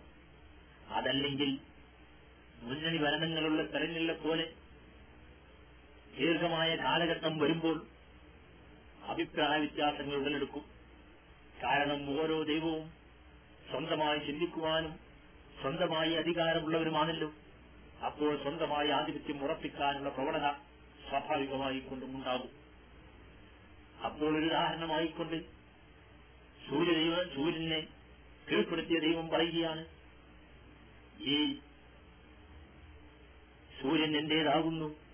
അതിന്റെ പ്രകാശം ഞാൻ നിങ്ങൾക്ക് ഭൂമിയിലേക്ക് വിട്ടുതരില്ല എന്ന് പറഞ്ഞാൽ അതോടുകൂടി ഭൂമിയിൽ പിന്നീട് മഴ പെയ്യില്ല ഭൂമിയിൽ പിന്നീട് സസ്യങ്ങൾ ഉണ്ടാവില്ല. ഭൂമിയിൽ പിന്നീട് മനുഷ്യന് ജീവിക്കാൻ സാധിക്കില്ല. ഒരിറ്റ് ഭക്ഷണം വെള്ളം പോലും കുടിക്കില്ല. അതുപോലെ തന്നെ ഒരു വച്ചു പോലും ഭക്ഷിക്കാൻ മനുഷ്യന് സാധിക്കുകയില്ല ഇത് സൂര്യനെ നിയന്ത്രിക്കുന്ന ദൈവം വെള്ളം നൽകാൻ ഏർപ്പാട് ചെയ്തുവെങ്കിൽ വായുവിന്റെ ദൈവം പറയുകയാണ് വായു വിട്ടുവരികയില്ല എന്ന് പറഞ്ഞാലും സസ്യങ്ങൾക്കോ മനുഷ്യനോ ജന്തുജാലങ്ങൾക്കോ ജീവിക്കാൻ കഴിയാത്ത അവസ്ഥ വരും. ഇനി അതല്ല. മനുഷ്യനെ തെറ്റിച്ച ദൈവം പറയുകയാണ് നിങ്ങളുടെ ആരുടെയും മോശാരം എനിക്ക് വേണ്ട. അതുകൊണ്ട് എന്റെ കാര്യം ഞാൻ നോക്കിക്കൊള്ളാം എന്ന് പറഞ്ഞാലും നമുക്ക് ഭക്ഷണം ലഭിക്കാൻ കഴിയാത്ത അവസ്ഥ വരും. ശരിക്ക് പറഞ്ഞാൽ പ്രപഞ്ചത്തിലെ ഒരു നിസ്സാരമായ ചലനം പോലും കുഴപ്പത്തിലാവുകയും അങ്ങനെ മനുഷ്യൻ നശിക്കും ഗോളങ്ങൾ നശിക്കും എല്ലാം തന്നെ നശിച്ചു പോകുമായിരുന്നു ഈ പ്രപഞ്ചത്തിന് അതീശാധികാരികളായ ഒന്നിലേറെ ദൈവങ്ങളുണ്ടായിരുന്നുവെങ്കിൽ. അതുകൊണ്ടത്ര പരിശുദ്ധ ഖുർആൻ ഈ കാര്യം വ്യക്തമാക്കിയത്.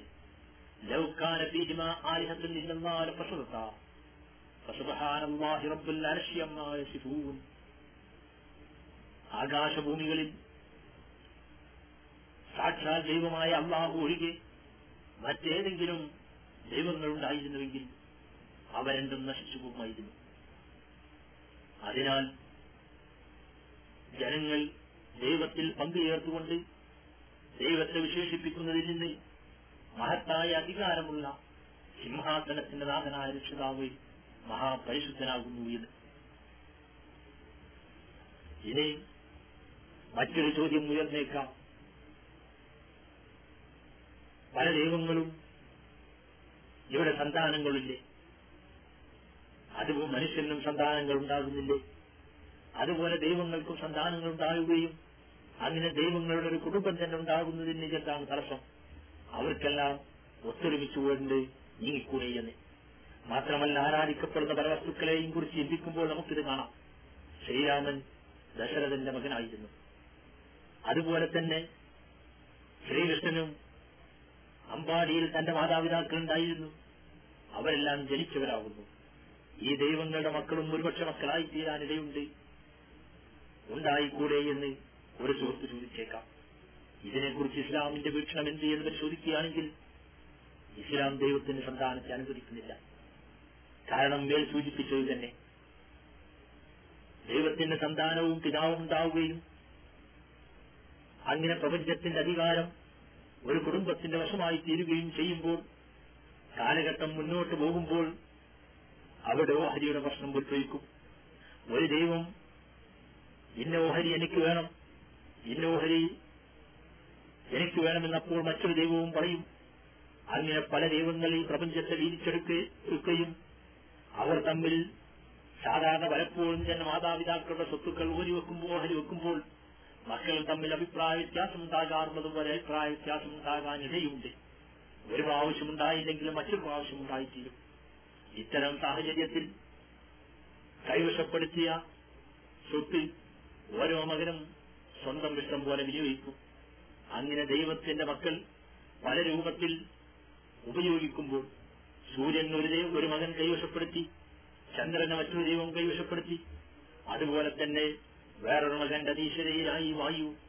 അപ്രകാരം തന്നെ മറ്റൊരു മകന്റെ അധീശതയിലായി മനുഷ്യരും ജന്തുക്കളും വേറൊരു പുത്രന്റെ ഓഹരിയായി മാറി ഭൂമിയെങ്കിൽ എങ്ങനെയാകുന്നു മനുഷ്യൻ ഇവിടെ ജീവിക്കാൻ സാധിക്കുക?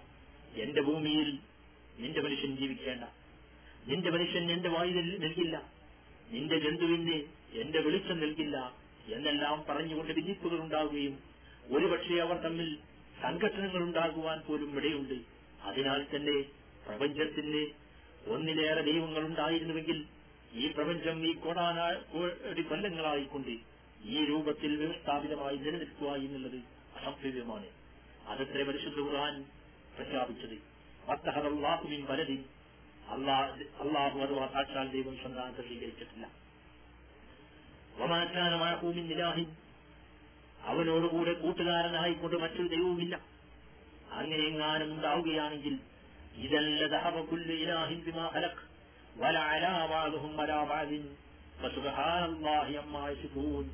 അങ്ങനെ ഉണ്ടായിത്തീരുകയാണെങ്കിൽ ദൈവങ്ങൾ പരസ്പരം മത്സരിക്കാൻ ഇടവരുകയും ചിലർ ചിലരെ പരാജയപ്പെടുത്തുകയും ചെയ്യും. അത്തരം വാദങ്ങളിൽ നിന്ന് അതിനുള്ള സാധ്യതകളിൽ നിന്ന് ഈ പ്രപഞ്ചം സംരക്ഷിക്കപ്പെട്ടിരിക്കുന്നു. അഥവാ ദൈവം പരിശുദ്ധനാകുന്നു അവന് കൂട്ടുകാരോ പങ്കുകാരോ ഇല്ല എന്ന് പരിശുദ്ധങ്ങളാണ് വിചാരിക്കുന്നു. ഇനി പ്രശ്നത്തിന്റെ മറ്റു വശത്തിലേക്ക് കൂടി നമുക്ക് കിടക്കാം. ദൈവങ്ങൾ വ്യത്യസ്തമാണെന്ന് സങ്കല്പിക്കൂ. അങ്ങനെ ദൈവങ്ങൾ വ്യത്യസ്തങ്ങളായി തീരുമ്പോൾ സ്വാഭാവികമായിക്കൊണ്ടും മനുഷ്യന്റെ ആരാധനയും വ്യത്യസ്തമായിരിക്കും. ഞാനൊരു ദൈവത്തെ ആരാധിക്കുന്നു മറ്റൊരാൾ മറ്റൊരു ദൈവത്തെ ആരാധിക്കുന്നു. ഒരാൾ വിശ്വസിക്കുന്നു എന്റെ ദൈവം ഏറ്റവും ഉന്നതനാണ് എന്ന്. മറ്റൊരുത്തൻ വിചാരിച്ചേക്കും എന്റെ ദൈവം ഉന്ന എന്റെ ദൈവമാണ് ഉന്നതൻ. എന്റെ ദൈവം നീചനാകുന്നു അല്ലെങ്കിൽ താഴ്ന്നവനാകുന്നു എന്ന് വിശ്വസിക്കാൻ ഇടവന്നേക്കും യഥാർത്ഥത്തിൽ ഈ അഭിപ്രായ വ്യത്യാസം മനുഷ്യനെ പല തട്ടുകളായി തിരിക്കാൻ അവസാനം എത്തിച്ചേരുകയും ചെയ്യുന്നു. ഇന്ത്യയിലെ ഹൈന്ദവ സഹോദരങ്ങളുടെ സാമൂഹ്യ രംഗത്തുള്ള ചാതുർവർണയം യഥാർത്ഥത്തിൽ ബഹുദൈവ വിശ്വാസത്തിന്റെ ഒരു പരിണിത ഫലം കൂടിയാണ് എന്ന് പറയുവാൻ പറയുകയാണെങ്കിൽ അതിൽ തെറ്റുണ്ടെന്ന് തോന്നുന്നില്ല. ഇന്ത്യയിലെ ഹിന്ദുക്കൾ വിശ്വസിക്കുന്നതനുസരിച്ചുകൊണ്ട് അടിസ്ഥാനപരമായിക്കൊണ്ട് നാല് വർഗങ്ങളായിക്കൊണ്ട് മനുഷ്യനെ തരംതിരിച്ചിരിക്കുകയാണ്. അതിന്റെ ചാതുർവർണം എന്ന് പറയുന്നു. അവരുടെ വിശ്വാസമനുസരിച്ചുകൊണ്ട് സൃഷ്ടാവായ ബ്രഹ്മാവ് അല്ലെങ്കിൽ ദൈവം തന്നെ അവരിൽ ഒരു വിഭാഗത്തെ മുഖത്തിൽ നിന്നും മറ്റൊരു വിഭാഗത്തെ കൈകൊണ്ടും വേറെ വിഭാഗത്തെ വയറുകൊണ്ടും വേറെ യുവാക്കൾ കാൽപാദം കൊണ്ടും സൃഷ്ടിച്ചിരിക്കുകയാണ് മുഖം കൊണ്ട് സൃഷ്ടിച്ചവൻ അന്തസ്സിന്റെ പ്രതീകമായ ബ്രാഹ്മണനും അതുപോലെ തന്നെ കൈകൊണ്ട് സൃഷ്ടിച്ചവൻ ശക്തിയുടെ പ്രതീകമായ ക്ഷത്രിയനുമാണെങ്കിൽ വൈശ്യൻ കൃഷിക്കാരനായി കൊണ്ടെണ്ണപ്പെടുന്നു ശൂദ്രനാകത്തെ സമൂഹത്തിലെ ഏറ്റവും ആട്ടിയോടിക്കപ്പെട്ട വ്യക്തിയായിക്കൊണ്ടാണ് എണ്ണപ്പെടുന്നത്. ഈ രൂപത്തിൽ അടിസ്ഥാനപരമായി നാലായി വേർതിരിച്ചിരിക്കുകയാണ്. ഇതിന് പുറമെ ഇനി ഓരോ ജാതിയിലും ഈ ഓരോ വർണത്തിലും അവയിൽ തന്നെ മേൽക്കടയിലുള്ള ആളുകളും താഴ്ന്ന കടയിലുള്ള ആളുകളുമുണ്ട്. ബ്രാഹ്മണന്മാരിൽ തന്നെ ചിലർ ഉയർന്ന ബ്രാഹ്മണന്മാരും ചിലർ താഴ്ന്ന ബ്രാഹ്മണന്മാരുമാണ്. ക്ഷത്രിയരും അതുപോലെ വ്യത്യസ്തരാണ്. അപ്രകാരം വൈശ്യരും വിശ്വസ്തര വ്യത്യസ്തർ തന്നെ ശൂദ്രരാകട്ടെ അവരെ അനേകായിരം ജാതികളായിക്കൊണ്ട് തരംതിരിച്ചിരിക്കുകയാണ്. ഇന്ത്യയിൽ വിവേദ വിഷയമായ മണ്ഡൽ കമ്മീഷനെ കുറിച്ച് നമ്മൾ കേട്ടിരിക്കും. മണ്ഡൽ കമ്മീഷൻ നടത്തിയ തെളിവെടുപ്പുകളുടെയും നിഗമനങ്ങളുടെയും അടിസ്ഥാനത്തിൽ താഴ്ന്ന ജാതികളായ പിന്നോക്ക വർഗങ്ങളായ ആയിരക്കണക്കിന് ജാതികളെ ഇന്ത്യയിൽ കണ്ടെത്തി. ഹിന്ദുക്കളെ ഹിന്ദു സമൂഹത്തിൽ തന്നെ. ഈ ജാതികളെ ഓരോന്നിനെയും എടുത്ത് പരിശോധിച്ചു നോക്കുകയാണെങ്കിൽ ഭാരതത്തിന്റെ ചരിത്രത്തിൽ മനുഷ്യരെ പല തട്ടുകളായി തിരിച്ചതിന്റെ ഉദാഹരണങ്ങൾ നമുക്ക് എത്രയോ എത്രയോ കാണാവുന്നതാണ്. ബ്രാഹ്മണന്മാർ സമൂഹത്തിലെ ഏറ്റവും ശ്രേഷ്ഠന്മാരോ ശുദ്രർ വളരെ നിന്ദ്യരുമായിക്കൊണ്ട് എണ്ണപ്പെടുകയാണ് ചെയ്യുന്നത്. ഇതിന്റെ അടി അനുസരിച്ചുകൊണ്ട് അവരുടെ ഇടയിൽ വിവേചനങ്ങളും ഏർപ്പെടുത്തുകയുണ്ടായി. ബ്രാഹ്മണൻ വെള്ളം കുടിക്കുന്ന കിണറിൽ നിന്ന് ശുദ്രന് വെള്ളം കുടിക്കാവതല്ല അതുപോലെ തന്നെ ബ്രാഹ്മണൻ യാത്ര ചെയ്യുന്ന വാഹനത്തിൽ ശുദ്രന് യാത്ര ചെയ്യാവതല്ല തൊട്ടുകൂടാ തീണ്ടിക്കൂടാ.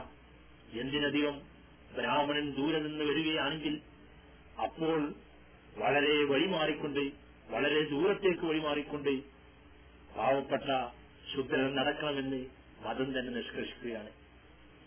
ഇത് ഇന്ത്യയിൽ മതത്തിൽ നിന്ന് അകന്നു പോയതിന്റെ ഫലമായി കൊണ്ട് ഉത്ഭവിച്ച ഒരനാചാരമായി കൊണ്ട് മാത്രം വെണ്ണാൻ സാധ്യമല്ല. കാരണം ഹിന്ദു മതത്തിന്റെ ഏറ്റവും പ്രധാനപ്പെട്ട ഭാഗങ്ങളായ സ്മൃതികൾ തന്നെ ഈ ഐക്യത്തെ അല്ലെങ്കിൽ ഈ വിവേചനത്തെ ഈ ചാതുർവർണത്തെ അംഗീകരിക്കുന്നതായി നമുക്ക് കാണാവുന്നതാണ്. നാരദ സ്മൃതി ഒമ്പതാം അധ്യായത്തിൽ ശ്ലോകം മുന്നൂറ്റി പതിനേഴ് നമുക്ക് പരിശോധിച്ചാൽ ഈ കാര്യം വളരെ വ്യക്തമാകും. ഒരു ഉദാഹരണം മാത്രമാകുന്നു ഇവിടെ നിരത്തുന്നത് വെക്കുന്നത്.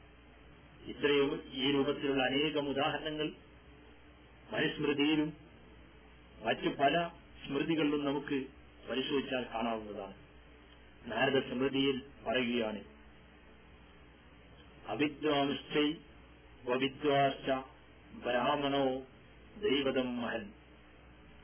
വിഡ്ഢിയായാലും വിദ്വാനായാലും ബ്രാഹ്മണൻ ഈശ്വരന് തുല്യനാണ്. ബ്രാഹ്മണൻ വിഡ്ഢിയായിരുന്നാലും ശരി അതല്ല അയാൾ വിദ്വാനായിരുന്നാലും ശരി അവൻ ഏത് രൂപത്തിലുള്ളവനായിരുന്നാലും അവൻ ദൈവത്തിനോട് തുല്യമാകുന്നു. ദൈവത്തെ പോലെ ബഹുമാനിക്കേണ്ടതാണ് അവനെ. പ്രാണീതച്ച പ്രതിതച്ച യഥാ നിർദേവതം മഹൽ. കാരണം അഗ്നി അത് അടുപ്പിലായിരുന്നാലും ചുടയിലയിലായിരുന്നാലും പൂജിക്കപ്പെടേണ്ടതാണല്ലോ.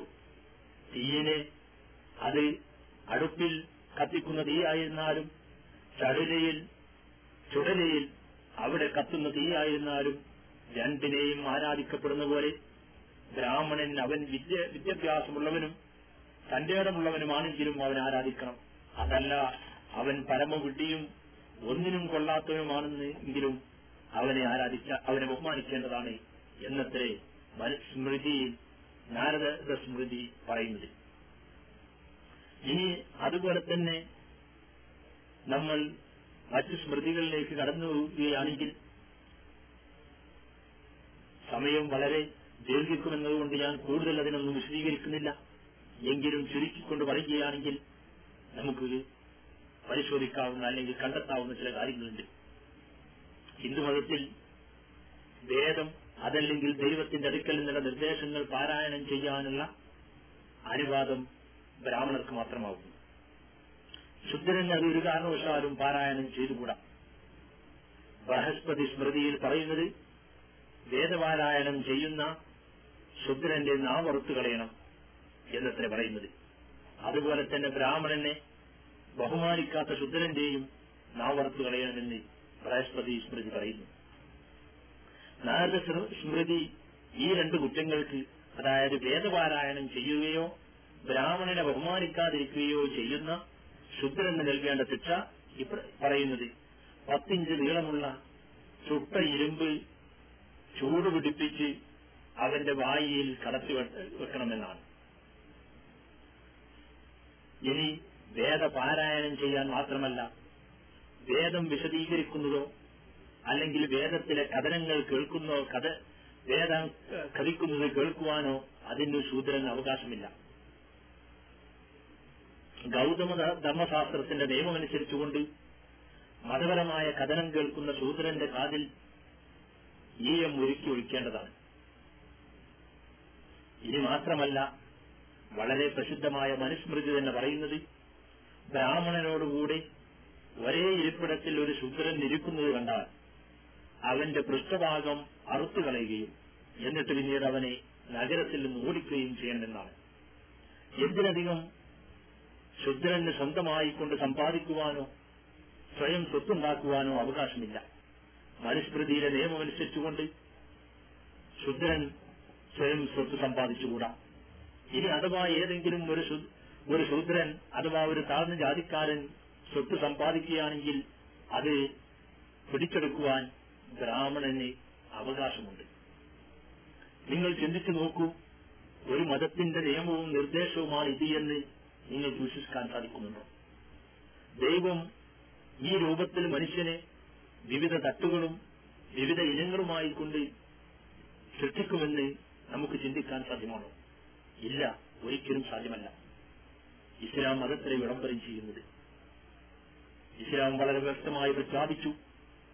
മനുഷ്യനെല്ലാം തന്നെ ഒരേ വിഭാഗത്തിൽ നിന്ന് അല്ലെങ്കിൽ ഒരേ സൃഷ്ടിയിൽ ഒരേ സൃഷ്ടിയിൽ നിന്ന് ജനിച്ച സന്താനങ്ങളാണ് എന്ന് പരിശുദ്ധ ഖുർആാനിലെ നാലാം അധ്യായം ആരംഭിക്കുന്നത് തന്നെ ഇപ്രകാരമാണ്.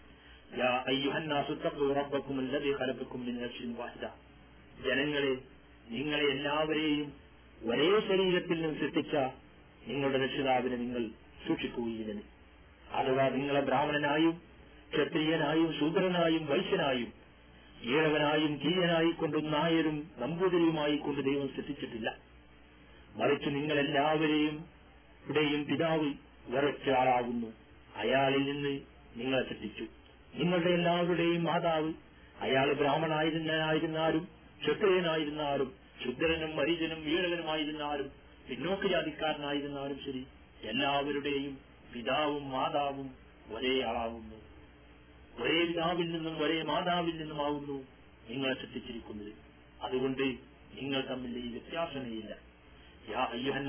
ഖലത്തിനാക്കും ഖുറാൻ പ്രഖ്യാപിക്കുകയുണ്ടായി. നാൽപ്പത്തി ഒമ്പതാം അധ്യായം. മുപ്പത്തിമൂന്നാമത്തെ വചനത്തിൽ ജനങ്ങളെ നിങ്ങളെ എല്ലാവരെയും നാം ഒരാണിൽ നിന്നും ഒരു പെണ്ണിൽ നിന്നും ശ്രദ്ധിച്ചിരിക്കുന്നു. ഇസ്ലാമിന്റെ പ്രഖ്യാപനം ഒന്ന് ചിന്തിച്ചു നോക്കൂ നിങ്ങൾ. ലോകത്തെവിടെയുമില്ലാത്ത സ്വാതന്ത്ര്യം മനുഷ്യൻ സ്വാതന്ത്ര്യത്തിന്റെയും സമത്വത്തിന്റെയും ബാലബോധവും പോലും അറിയാത്തൊരു കാലഘട്ടത്തിൽ ഇസ്ലാം പ്രഖ്യാപിച്ചു. കാരണം ഏകദൈവ വിശ്വാസത്തിന്റെ പരിണിതപരമായിരുന്നത് കാരണം ദൈവത്തിനറിയാം ഞാൻ അവരെ എല്ലാവരെയും ശ്രദ്ധിച്ചത്. ഒരാണിൽ നിന്നും ഒരു പെണ്ണിൽ നിന്നുമാണെന്ന് അതുകൊണ്ട് തന്നെ അവരിൽ ഒരാൾ കറുത്തവനാണ് അല്ലെങ്കിൽ വെളുത്തവനാണ്. മറ്റൊരാളുടെ ഭാഷ ഹിന്ദിയാകുന്നു വേറൊരുത്തവന്റെ ഭാഷ മലയാളമാകുന്നു അല്ലെങ്കിൽ ഇംഗ്ലീഷ് ആകുന്നു അറബി ആകുന്നു എന്ന പേരിൽ മനുഷ്യർ തമ്മിൽ വ്യത്യാസം വ്യത്യാസമുണ്ടായിക്കൂടാ. ഒരുത്തന്റെ തറവാട് ഉയർന്ന തറവാടാണ് മറ്റൊരുത്തന്റെ താഴ്ന്നവനാണ് എന്ന വ്യത്യാസവുമില്ല. മറിച്ച് നിങ്ങളെ ഇങ്ങനെ പല ദേശക്കാരും പല ഗോത്രങ്ങളും ആക്കിയതിന്റെ പിന്നിൽ നിങ്ങൾ പരസ്പരം അഭിമാനം പറയുവാനോ ഒരുത്തനെ താഴ്ത്തിക്കെട്ടുവാനോ മറ്റൊരുത്തനെ പിന്നോക്കക്കാരനാക്കുവാനോ ഒരുത്തനെ തൊട്ടുകൂടാത്തവനും വേറൊരുത്തനെ തീണ്ടിക്കൂടാത്തവനുമാക്കി മാറ്റുവാനോ വേണ്ടിയല്ല. മറിച്ച് നിങ്ങൾ അങ്ങനെ വിവിധ സമൂഹങ്ങളും ഗോത്രങ്ങളുമായത് നിങ്ങൾ പരസ്പരം തിരിച്ചറിയാൻ വേണ്ടിയത്രേ. വജാലിനാക്കും ഷുഹൂബം കബായിരത്തെ ആറപ്പു നിങ്ങളെ ഗോത്രങ്ങളാക്കിയതും നിങ്ങളെ വിവിധ കുടുംബങ്ങളാക്കിയതും നിങ്ങൾ പരസ്പരം തിരിച്ചറിയാൻ വേണ്ടിയാണ്. നിങ്ങളിൽ നിന്ന് ഉയർന്ന കുടുംബത്തിൽ നിന്ന് ജനിച്ചവൻ വെട്ടിയാണെങ്കിലും ദൈവത്തിന്റെ അടുക്കൽ അടുക്കൽ അവന് ശ്രേഷ്ഠനല്ല. അതുപോലെ തന്നെ താഴ്ന്ന കുടുംബത്തിൽ നിന്ന് ജനിച്ചവൻ താഴ്ന്ന കുടുംബമെന്ന് നിങ്ങൾ വിശ്വസിക്കുന്നവരിൽ നിന്ന് ജനിച്ചവൻ അവൻ വിദ്വാനാണെങ്കിലും ദൈവത്തിന്റെ അടുക്കൽ നിന്നിനുമല്ല വിജ്ഞാപനം അനുസരിച്ചുകൊണ്ട് ദൈവത്തിന്റെ കൽപ്പനകളെ സൂക്ഷിച്ചുകൊണ്ട് ജീവിക്കുന്നവൻ അവൻ ബ്രാഹ്മണനാണെങ്കിലും ക്ഷത്രിയനാണെങ്കിലും ശുദ്രനാണെങ്കിലും ഇംഗ്ലീഷുകാരനാണെങ്കിലും മലയാളിയാണെങ്കിലും അറബിയായിരുന്നാലും ശരി അവൻ ശ്രേഷ്ഠനാകുന്നു. അതല്ല ദൈവത്തെ ധിക്കരിക്കുന്നവനാണെങ്കിൽ അവൻ ഏത് ഗോത്രത്തിൽ പറഞ്ഞവനാണെങ്കിലും ശരി അവൻ നിന്നിനുമാകുന്നു എത്ര? അത് അതാണ് പരിശുദ്ധ ഖുർആൻ തുടർന്ന് പ്രഖ്യാപിച്ചത് ഇന്ന അക്രമക്കും ഇന്നല്ലായി അത് കാക്കും നിങ്ങളിൽ വെച്ച് ഏറ്റവും ശ്രേഷ്ഠനായിട്ടുള്ളവൻ നിങ്ങളിൽ വെച്ച് ദൈവത്തെ ഏറ്റവും കൂടുതൽ സൂക്ഷിക്കുന്നവനത്രേ. അതല്ലാതെ അവിദ്വാംശ്ചൈ വിദ്വാശ ബ്രാഹ്മണോ ദൈവതം മഹൽ വിദ്വാനായിരുന്നാലും വിഡ്ഢിയായിരുന്നാലും ബ്രാഹ്മണൻ ദൈവത്തിന്റെ അടുക്കള ശ്രേഷ്ഠമാകുന്നു എന്ന നാരദ സ്മൃതിയിലെ സ്മൃതിയിലെ ശ്ലോകങ്ങളെ പോലെയുള്ള വിശ്വാസങ്ങൾ ഒരിക്കലും ഇസ്ലാം വെച്ച് പുലർത്തുന്നില്ല. മറിച്ച് മനുഷ്യരെല്ലാം തന്നെ ഒരേ മാതാപിതാക്കളുടെ സന്താനങ്ങളാകുന്നു. അവരിൽ വെച്ച് ആരാണോ വിദ്വാനും ദൈവത്തെ സൂക്ഷിക്കുന്നവനുമാകുന്നവൻ അവൻ ദൈവത്തിന്റെ അടുക്കൽ ശേഷനത്രേ അവരിൽ വെച്ച് ആര് ദൈവത്തെ ധിക്കരിക്കുകയും വിഡ്ഢിയായി ജീവിക്കുകയും ചെയ്യുന്നുവെങ്കിൽ അവൻ ദൈവത്തിന്റെ അടുക്കൽ സ്ഥാനമില്ലാത്തവനാകുന്നു എന്നതത്തെ ഖുർആൻ പ്രഖ്യാപനം മാത്ര- മാത്രമല്ല മുസ്ലിങ്ങളോടും മനുഷ്യ സമൂഹത്തോടും ഒന്നായിക്കൊണ്ട് പരിശുദ്ധ ഖുർആൻ പ്രഖ്യാപിക്കുന്നത് ഇപ്രകാരമാണ്. ഇന്നഹാദിഹി ഉമ്മത്തുക്കും ഉമ്മത്തും വാഹിദ. ഈ ജനസമൂഹം ഇവരെല്ലാം ഒരൊറ്റ സമുദായമാകുന്നു. ഇവർ തമ്മിൽ യാതൊരു വ്യത്യാസവുമില്ല. ആ ഒരാണിന്റെയും ഒരു പെണ്ണിന്റെയും സന്താനങ്ങളായിക്കൊണ്ട് ലോകത്തിന്റെ നാനാദിക്കുകളിൽ ജീവിച്ചു വരുന്ന ഈ മഹാസമൂഹം ഈ മനുഷ്യസഞ്ചയം ഒരൊറ്റ സമുദായമാകുന്നു. റബ്ബുക്കും ഫഅബ്ദൂൻ. ഞാൻ നിങ്ങളുടെ രക്ഷകർത്താവാകുന്നു. നിങ്ങളെ ഞാൻ മാത്രം ആരാധിക്കൂ എന്ന് ഖുർആൻ കൽപ്പിക്കുന്നതായി നിങ്ങൾക്ക് കാണാം. ഇത്രയും പറഞ്ഞതിൽ നിന്ന് ബഹുദൈവ വിശ്വാസത്തെക്കാൾ ഏറ്റവും ബുദ്ധിപൂർവമായത് എന്നെന്നും നിലനിൽക്കുന്ന ജീവിക്കുന്ന മരിച്ചുപോകാത്ത മനുഷ്യരെ സൃഷ്ടിക്കാത്ത മനുഷ്യരെ സൃഷ്ടിച്ച ദൈവമാണ് എന്നും നമുക്ക് മനസ്സിലാക്കാൻ സാധിക്കും. മാത്രമല്ല മനുഷ്യരുടെ ഇടയിൽ സ്നേഹവും ഐക്യവും സമത്വവും സ്വാതന്ത്ര്യവും നിലനിൽക്കണമെങ്കിൽ ഏതൊരു വിശ്വാസത്തിൽ അധിഷ്ഠിതമായ വിശ്വാസ സംഹിതക്ക് മാത്രമേ സാധ്യമാവുകയുള്ളൂ എന്നും നമുക്ക് മനസ്സിലാക്കാൻ സാധിക്കും. ഈ കാര്യം പ്രബോധനം ചെയ്യുവാൻ വേണ്ടി ലോകത്തെല്ലാ കാലഘട്ടങ്ങളിലും ദൈവം പ്രവാചകന്മാരെ നിയോഗിച്ചിട്ടുണ്ട്. ദൈവത്തിന്റെ അടുക്കൽ നിന്നുള്ള ദൈവദൂതന്മാർ വന്നുകൊണ്ട് ഈ കാര്യം ജനങ്ങളോട് ഉത്ബോധിപ്പിച്ചു.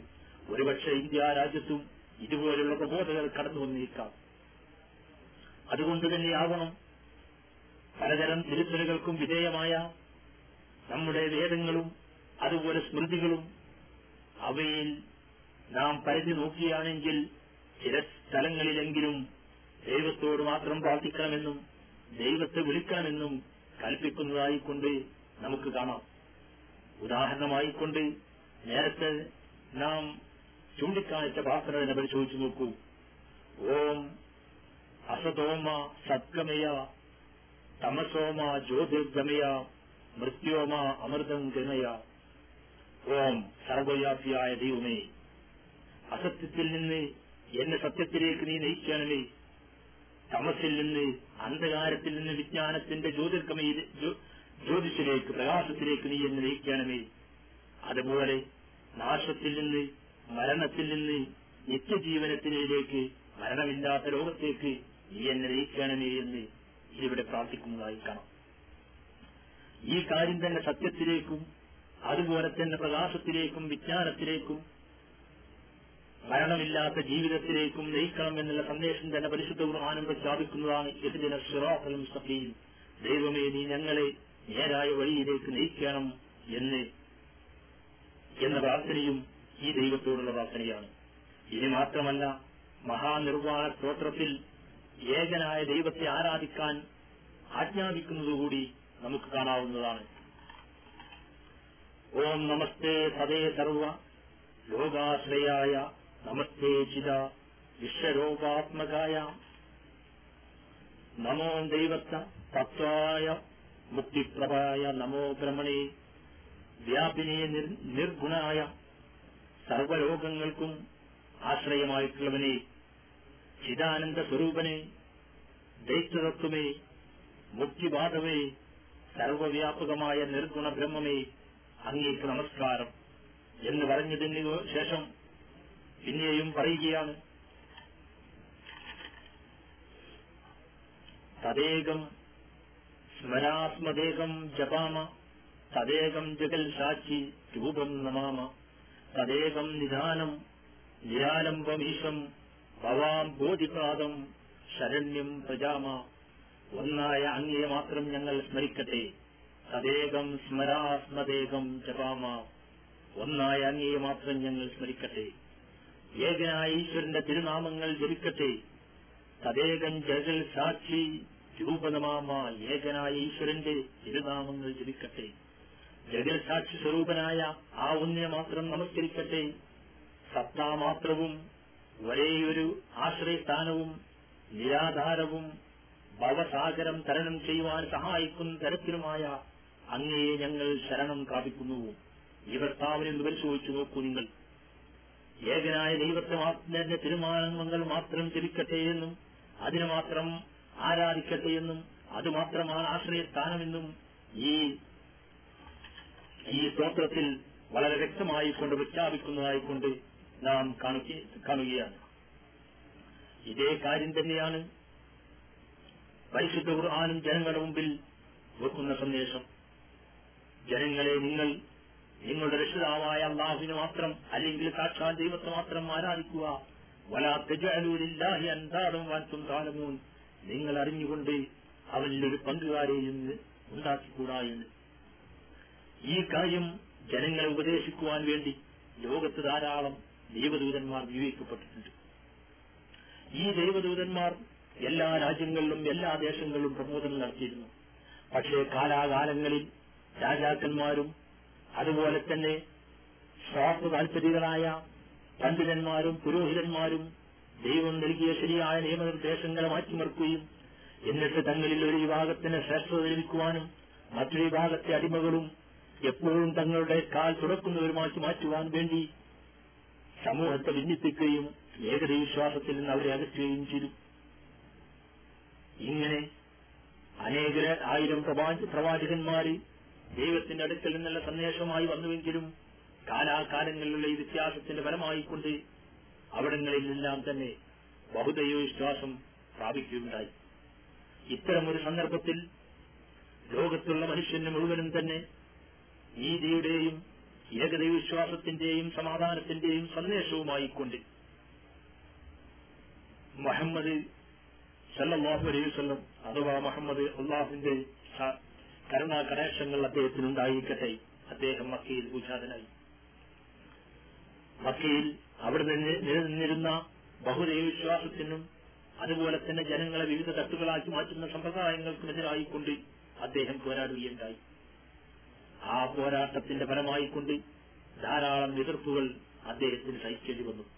എങ്കിലും ദൈവത്തിന്റെ കാരുണ്യത്തിന് ഫലമായിക്കൊണ്ട് അദ്ദേഹം അവരുടെ മേൽ വിജയിക്കുകയും അങ്ങനെ ഇസ്ലാമിന്റെ സന്ദേശം അഥവാ ദൈവത്തിന്റെ കൽപ്പനയ്ക്ക് കീഴ്പ്പെടുക സൃഷ്ടികളെയെല്ലാം തന്നെ ഒരേ രൂപത്തിൽ കാണുക മനുഷ്യരെ വിവിധ തട്ടുകളായി തിരിക്കാതിരിക്കുക മനുഷ്യരെല്ലാം ഒരേ വർഗമാണ് എന്ന മഹത്തായ മനുഷ്യ സന്ദേശം ലോകത്തിന്റെ എല്ലാ ഭാഗങ്ങളിലേക്കും പ്രചരിപ്പിക്കുകയുണ്ടായി.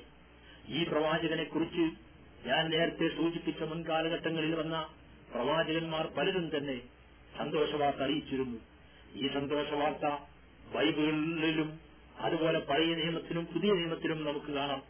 ഭാരതത്തിലെ ഋഷിവര്യന്മാരുടെ പേരിൽ എഴുതി വെച്ച പരിശോധിച്ചു നോക്കിയാലും അവയിൽ പലയിടത്തും ഇത്തരം ഒരു പ്രവാചകന്റെ ഒരു ആചാര്യന്റെ അല്ലെങ്കിൽ ഒരു പ്രവാചകന്റെ വരവിനെ കുറിച്ച് സന്തോഷവാർത്ത അറിയിച്ചതായി നമുക്ക് കാണാം. വ്യാസമുനിയുടെ ഭവിഷ്യ പുരാണം പ്രതിസർഗ പർവതത്തിൽ പർവത്തിൽ ഇപ്രകാരം കാണാം. ഏകസ്മിന്നന്തരേ മ്ലേച്ഛ ആചാര്യേന സമന്വിത മഹാമത ഇരിക്കാത ശിഷ്യശാഖാസമിന്യതും വ്യാസമശ മുനി മഹർഷിയുടെ ഭവിഷ്യൽ പുരാണം അധ്യായം മൂന്ന് സ്തോത്രം മൂന്ന് ശ്ലോകം അഞ്ചാവുന്നു ഞാനിവിടെ കൽപ്പിച്ചത് അഥവാ വിദേശിയായ ഒരാചാര്യൻ ആ കാലഘട്ടത്തിൽ മനുഷ്യരിലേക്ക് കടന്നുവരും അദ്ദേഹത്തിന്റെ പേര് മഹാമദ് അഥവാ മുഹമ്മദ് എന്ന് തന്നെ നമുക്കതിനെ പറയാം. എന്ന പേരിൽ അദ്ദേഹം അറിയപ്പെടും. അദ്ദേഹത്തിന് ധാരാളം ശിഷ്യന്മാരുണ്ടായിരിക്കുമെന്ന് ഈ ശ്ലോകത്തിൽ പ്രഖ്യാപിക്കുന്നു. അപ്രകാരം തന്നെ ശ്ലോക ഈ ശ്ലോകത്തിലെ ഇരുപത്തഞ്ച് ഇരുപത്തി ആറ് വചനങ്ങൾ ആ പ്രവാചകന്റെയും അല്ലെങ്കിൽ ആചാര്യന്റെയും അനുയായികളുടെയും ചിഹ്നമായിക്കൊണ്ട് അവരുടെ അടയാളമായിക്കൊണ്ട് ഇപ്രകാരം പ്രഖ്യാപിക്കുന്നു. ലിംഗച്ചേരി ശിവഹീന ശ്മശ്രുധാരി സദൃശക ഉച്ചാരബി സർവപക്ഷി ഭവിഷ്യത്തി ജനമോ ദിനകൗശലം ശവസ്കോ അഥവാ അദ്ദേഹത്തിന്റെ അനുയായികൾ ചേലാകർമ്മം ചെയ്യുന്നവരായിരിക്കും. മുസ്ലിങ്ങൾ ചേലാകർമ്മം ചെയ്യുന്ന പരിച്ഛേദന നടത്തി വരുന്നവരാണ് എന്നുള്ളതിൽ സംശയമില്ലല്ലോ. അപ്രകാരം തന്നെ അവർ താടി വളർത്തും. ഊർജസ്വലരായ അവർ പ്രാർത്ഥനക്കായി ഉറക്കെ വിളിക്കും. പന്നിയല്ലാത്ത മിക്കവാറെല്ലാം വസ്തുക്കളെയും അവർ ഭക്ഷിക്കുമെന്ന്. അഥവാ വ്യാസമുനിയുടെ ഈ പ്രസ്താവന നാം ഒന്ന് പരിശോധിച്ചു നോക്കുകയാണെങ്കിൽ മുഹമ്മദ് നബി സല്ലല്ലാഹു അലൈഹി വസല്ലമയെയും അദ്ദേഹത്തിന്റെ അനുയായികളായിരുന്ന മുസ്ലിങ്ങളെയും പ്രത്യേകമായി കൊണ്ട് എടുത്തു പറയുന്നതായിക്കൊണ്ട് അവയെ അവരെക്കുറിച്ച് സന്തോഷവാർത്ത അറിയിക്കുന്നതായിക്കൊണ്ട് നമുക്ക് മനസ്സിലാക്കാൻ സാധിക്കും. മുസ്ലിംകൾ ചേലാകർമ്മം നടത്തുന്നവരാണ്. അതുപോലെ തന്നെ ഹിന്ദുക്കളിൽ കുടുംബവെക്കുന്ന രൂപത്തിൽ കുടുംബവെക്കുന്ന സമ്പ്രദായം മുസ്ലിങ്ങൾക്കില്ല മുസ്ലിംകൾക്ക് താടി വളർത്തുന്നത് വളരെ പുണ്യമായ കർമ്മമാകുന്നു. മാത്രമല്ല പ്രാർത്ഥനക്കായിക്കൊണ്ട് നിങ്ങൾ പരിശോധിച്ചു നോക്കിയാണെങ്കിൽ ലോകത്തിന്റെ നാനാഭാഗങ്ങളിൽ എവിടെയെല്ലാം മുസ്ലിംകൾ താമസിക്കുന്നുവോ അവിടെയെല്ലാം തന്നെ ഓരോ ദിവസം ഒരു ദിവസം അഞ്ച് സമയങ്ങളിൽ പള്ളികളിൽ നിന്ന് പ്രാർത്ഥനക്കായി വിളിക്കുന്ന പാങ്കുവിളി നാം കേൾക്കാറുണ്ട്. ഇനി മുസ്ലിംകൾ പന്നിയെ ഭക്ഷിക്കാറില്ല എന്നും മറ്റെല്ലാ മൃഗങ്ങളെയും അവയിൽ നിന്നുള്ള മിക്കവാറും മൃഗങ്ങളെ മുസ്ലിംകൾ ഭക്ഷിക്കുന്നു എന്നുള്ളതുകൂടി വ്യാസമുനിയെ വ്യാസമുനി മഹർഷി പ്രവചിച്ചത്. മുഹമ്മദ് സല്ലല്ലാഹു അലൈഹി വസല്ലമയെ കുറിച്ചാണ് എന്ന് പറയുന്നതിൽ യാതൊരു തെറ്റുമില്ല. അപ്പോൾ മുഹമ്മദ് സല്ലല്ലാഹു അലൈഹി കുറിച്ച് ബൈബിൾ പ്രവചിച്ചതുപോലെ ഹിന്ദുമതത്തിലെ പുരാണങ്ങളിലും പ്രവചനമുണ്ട് എന്ന് നമുക്ക് മനസ്സിലാക്കാൻ സാധിച്ചു. ഈ പ്രവചനത്തിൽ എടുത്തു പറഞ്ഞ ആ ജനവിഭാഗം ഇന്ത്യയിലും പ്രബോധനം നടത്തിയിട്ടുണ്ട്. നേരത്തെ സൂചിപ്പിച്ചതുപോലെ മക്കയിൽ അദ്ദേഹം പ്രബോധനവുമായി കൊണ്ട് ആരംഭിച്ചു. അദ്ദേഹത്തിന്റെ മുമ്പും പ്രവാചകന്മാർ വന്നിരുന്നു. അവരെല്ലാം തന്നെ ദൈവത്തിന്റെ കൽപ്പനയ്ക്ക് കീഴ്പ്പെടുക എന്നുള്ള സന്ദേശം ലോകത്തിന് നൽകിയിട്ടുണ്ട്. ആ സന്ദേശം തന്നെയാണ് ഇസ്ലാം എന്ന് പറയുന്നത്. ആ ഇസ്ലാം തന്നെ മുഹമ്മദ് സല്ലാഹു അലൈ വസ്ലമയും പ്രബോധനം ആരംഭിച്ചു. ആ ഇസ്ലാമിന്റെ അന്തസ്സായ അല്ലെങ്കിൽ അന്തസത്തയായ പ്രധാനപ്പെട്ട ഒരു കാര്യം നാം വളരെ സവിസ്തരം പ്രതിപാദിച്ചു കഴിഞ്ഞു. അഥവാ ഏകദൈവ വിശ്വാസം. ഈ ഏകദൈവ വിശ്വാസമാണ് ഒരാൾ ഇസ്ലാമിലേക്ക് പ്രവേശിക്കുന്നതിന്റെ ഏറ്റവും പ്രധാനപ്പെട്ട ആണിക്കല്ല് അതുപോലെ രണ്ടാമത്തെ കാര്യം മക്കയിൽ പൂജാതനായ ലോകത്തിന്റെ ആചാര്യനായ മുഹമ്മദ് എന്ന പ്രവാചകനെ ദൂതനായിക്കൊണ്ട് അംഗീകരിക്കുകയും ചെയ്യുക. അതിന് താങ്കൾ തയ്യാറാകുമ്പോൾ താങ്കൾ മുസ്ലിമായി തീർന്നിരിക്കും അതത്രേ അഷ്ഹദു അല്ല ഇലാഹ ഇല്ലല്ലാ അന്ന മുഹമ്മദ് എന്ന പ്രഖ്യാപനത്തിലൂടെ ഇസ്ലാമിലേക്ക് കടന്നു വരുന്ന ഒരാൾ ഉത്തേശ്വരം വിളിച്ചു പറയുന്നത്. ഈ ലോകത്തിന് സാക്ഷാൽ ദൈവമായ അള്ളാഹു അല്ലാതെ മറ്റൊരു ആരാധ്യനുമില്ല എന്നും മുഹമ്മദ് ആ അള്ളാഹുവിന്റെ ദൂതനാണ് എന്നും ഞാൻ വളരെ വ്യക്തമായി കൊണ്ട് സാക്ഷീകരിക്കുന്നു. അഥവാ അള്ളാഹുവിനെ സാക്ഷാൽ ദൈവത്തെ മാത്രമേ ഞാൻ ആരാധിക്കുകയുള്ളൂ. ഞാൻ ഒരു മനുഷ്യനെയും ആരാധിക്കില്ല. ഞാനൊരു മൃഗത്തെയും ആരാധിക്കില്ല. ഞാനൊരു കല്ലിനെയും ആരാധിക്കില്ല. ഞാനൊരു ബിംബത്തെയും ആരാധിക്കില്ല. മറിച്ച് എന്റെ ആരാധനകൾ മുഴുവനും തന്നെ ആകാശഭൂമികൾ സൃഷ്ടിക്കുകയും മനുഷ്യന് ആത്മാജീവനേകുകയും മനുഷ്യന് ജീവിക്കാൻ ആവശ്യമായ സർവ വസ്തുക്കളും ഭൂമിയിൽ സജ്ജീകരിക്കുകയും ചെയ്ത പ്രപഞ്ചനാഥനായ അള്ളാഹുവിനെ അഥവാ സാക്ഷാൽ ദൈവത്തെ മാത്രമേ ഞാൻ ആരാധിക്കുകയുള്ളൂ എന്ന് പ്രഖ്യാപിക്കുന്നു. അപ്രകാരം തന്നെ ആ ദൈവത്തിന്റെ അടുക്കൽ നിന്നുള്ള സന്ദേശവാഹകനായ മുഹമ്മദ് അദ്ദേഹം എത്തിച്ചു തന്ന എല്ലാ സന്ദേശങ്ങളും ഞാൻ പൂർണമായി കൊണ്ട് അംഗീകരിക്കുകയും അദ്ദേഹത്തെ ദൈവത്തിന്റെ അടുക്കൽ നിന്നുള്ള പ്രബോധകനായിക്കൊണ്ട് അല്ലെങ്കിൽ അപ്പോസ്റ്റലനായിക്കൊണ്ട് പ്രവാചകനായിക്കൊണ്ട് ഞാൻ അദ്ദേഹത്തെ വിശ്വസിക്കുകയും ചെയ്യുന്നു എന്നൊരാൾ പ്രഖ്യാപിക്കുന്നു. ഈ പ്രഖ്യാപനത്തിലൂടെ നാം മനസ്സിലാക്കേണ്ടത് മുഹമ്മദിനെ എല്ലാ മുസ്ലിംകൾ ആരാധിക്കുന്നത്. മറിച്ച് സാക്ഷാൽ ദൈവമായ അള്ളാഹുലിയാണ് എന്ന ഈ രൂപത്തിൽ ഒരാൾ ഇസ്ലാമിലേക്ക് ഏത് സമയത്തും ഒരാൾക്ക് കടന്നു വരാവുന്നതാണ്. അതിന് അയാളുടെ ജാതി മാറേണ്ടതില്ല. അയാൾ അയാളുടെ കുടുംബം മാറേണ്ടതില്ല. അയാൾ ആകെ ചെയ്യേണ്ടത് ഈ പ്രപഞ്ചത്തിൽ അയാളുടെ ആത്മാവ് വിശ്വസിച്ച കാര്യം ഉച്ചേശ്വരം പ്രഖ്യാപിക്കുക തന്നെയാണ് ചെയ്യേണ്ടത്. അങ്ങനെ ഒരാൾ ഞാൻ അള്ളാഹുവിനെ എന്റെ ദൈവമായി ആരാധിക്കുകയും അവനില്ലാത്ത മറ്റൊരാളെയും ഞാൻ ആരാധിക്കില്ല എന്ന് പ്രഖ്യാപിക്കുകയും മുഹമ്മദ് സല്ലാ അലൈഹി വസല്ലമയെ അള്ളാഹുവിന്റെ ദൂതനാണ് എന്ന് ഞാൻ അംഗീകരിക്കുന്നു എന്ന് പ്രഖ്യാപിക്കുകയും ചെയ്താൽ അയാൾ ഇസ്ലാമിക സാഹോദര്യത്തിലെത്തിക്കഴിയും പിന്നീട് അയാൾ ഏതൊരു മുസൽമാന്റെയും തുല്യമായ പദവിയും തുല്യമായ സ്ഥാനവും അയാൾക്ക് ഇസ്ലാമിയ സമൂഹത്തിൽ നിൽക്കപ്പെടുന്നു അയാൾ ബ്രാഹ്മണനായിരുന്നാലും അയാൾ ശുദ്ധരനായിരുന്നാലും രണ്ടുപേർക്കും ഇസ്ലാം നൽകുന്ന സ്ഥാനം ഒന്ന് തന്നെയാണ്. ബ്രാഹ്മണന് പ്രത്യേകമായ ഒരു ദൈവത്തിന്റെ അടുക്കൽ ഒരു ഉന്നതമായ സ്ഥാനവും ശുദ്ധനൻ എന്നിൽ ഇസ്ലാമിലേക്ക് കടന്നു വന്നാലേ അയാൾ ഒരു രണ്ടാം സ്ഥാനക്കാരനുമായി കൊണ്ട് മാറ്റുക എന്നുള്ളത് ഇസ്ലാം അംഗീകരിക്കുന്നില്ല. കാരണം ഇസ്ലാമിക വീക്ഷണത്തിൽ അവർ രണ്ടുപേരും ജനിച്ചത് ഒരേ മാതാപിതാക്കളിൽ നിന്നാണ്. ഇങ്ങനെ ഇസ്ലാമിലേക്ക് ഒരാൾക്ക് ഏത് സമയവും കടന്നു വരാവുന്നതാണ്. പക്ഷേ ഇസ്ലാം ഒരാളെയും ഈ സത്യം അംഗീകരിക്കാൻ നിർബന്ധിക്കുന്നില്ല. അതല്ലെങ്കിൽ സത്യം അംഗീകരിക്കാൻ നിർബന്ധിക്കുന്നതിന് യാതൊരു അർത്ഥവുമില്ല. കാരണം മനുഷ്യന്റെ നിഷ്കളങ്കമായ ചിന്തയും നിഷ്കളങ്കമായ തീരുമാനവും അവന്റെ മനസ്സിലുള്ള കാര്യമാകുന്നു വിശ്വാസം എന്ന് പറയുന്നത്. ആ വിശ്വാസം സ്വീകരിക്കേണ്ടത് ഹൃദയത്തിൽ നിന്നാണ്. അതല്ലാതെ ബാഹ്യ പ്രകടനത്തിലൂടെയല്ല. അതിനാൽ തന്നെ പരിശുദ്ധ ഖുർആൻ വ്യക്തമായി പറയുകയുണ്ടായി ലായിക്രാഹവിദ്യയും ഈ മതത്തിലേക്ക് പ്രവേശിക്കാൻ ഒരാളെയും നിർബന്ധിക്കുന്നില്ല എന്ന്.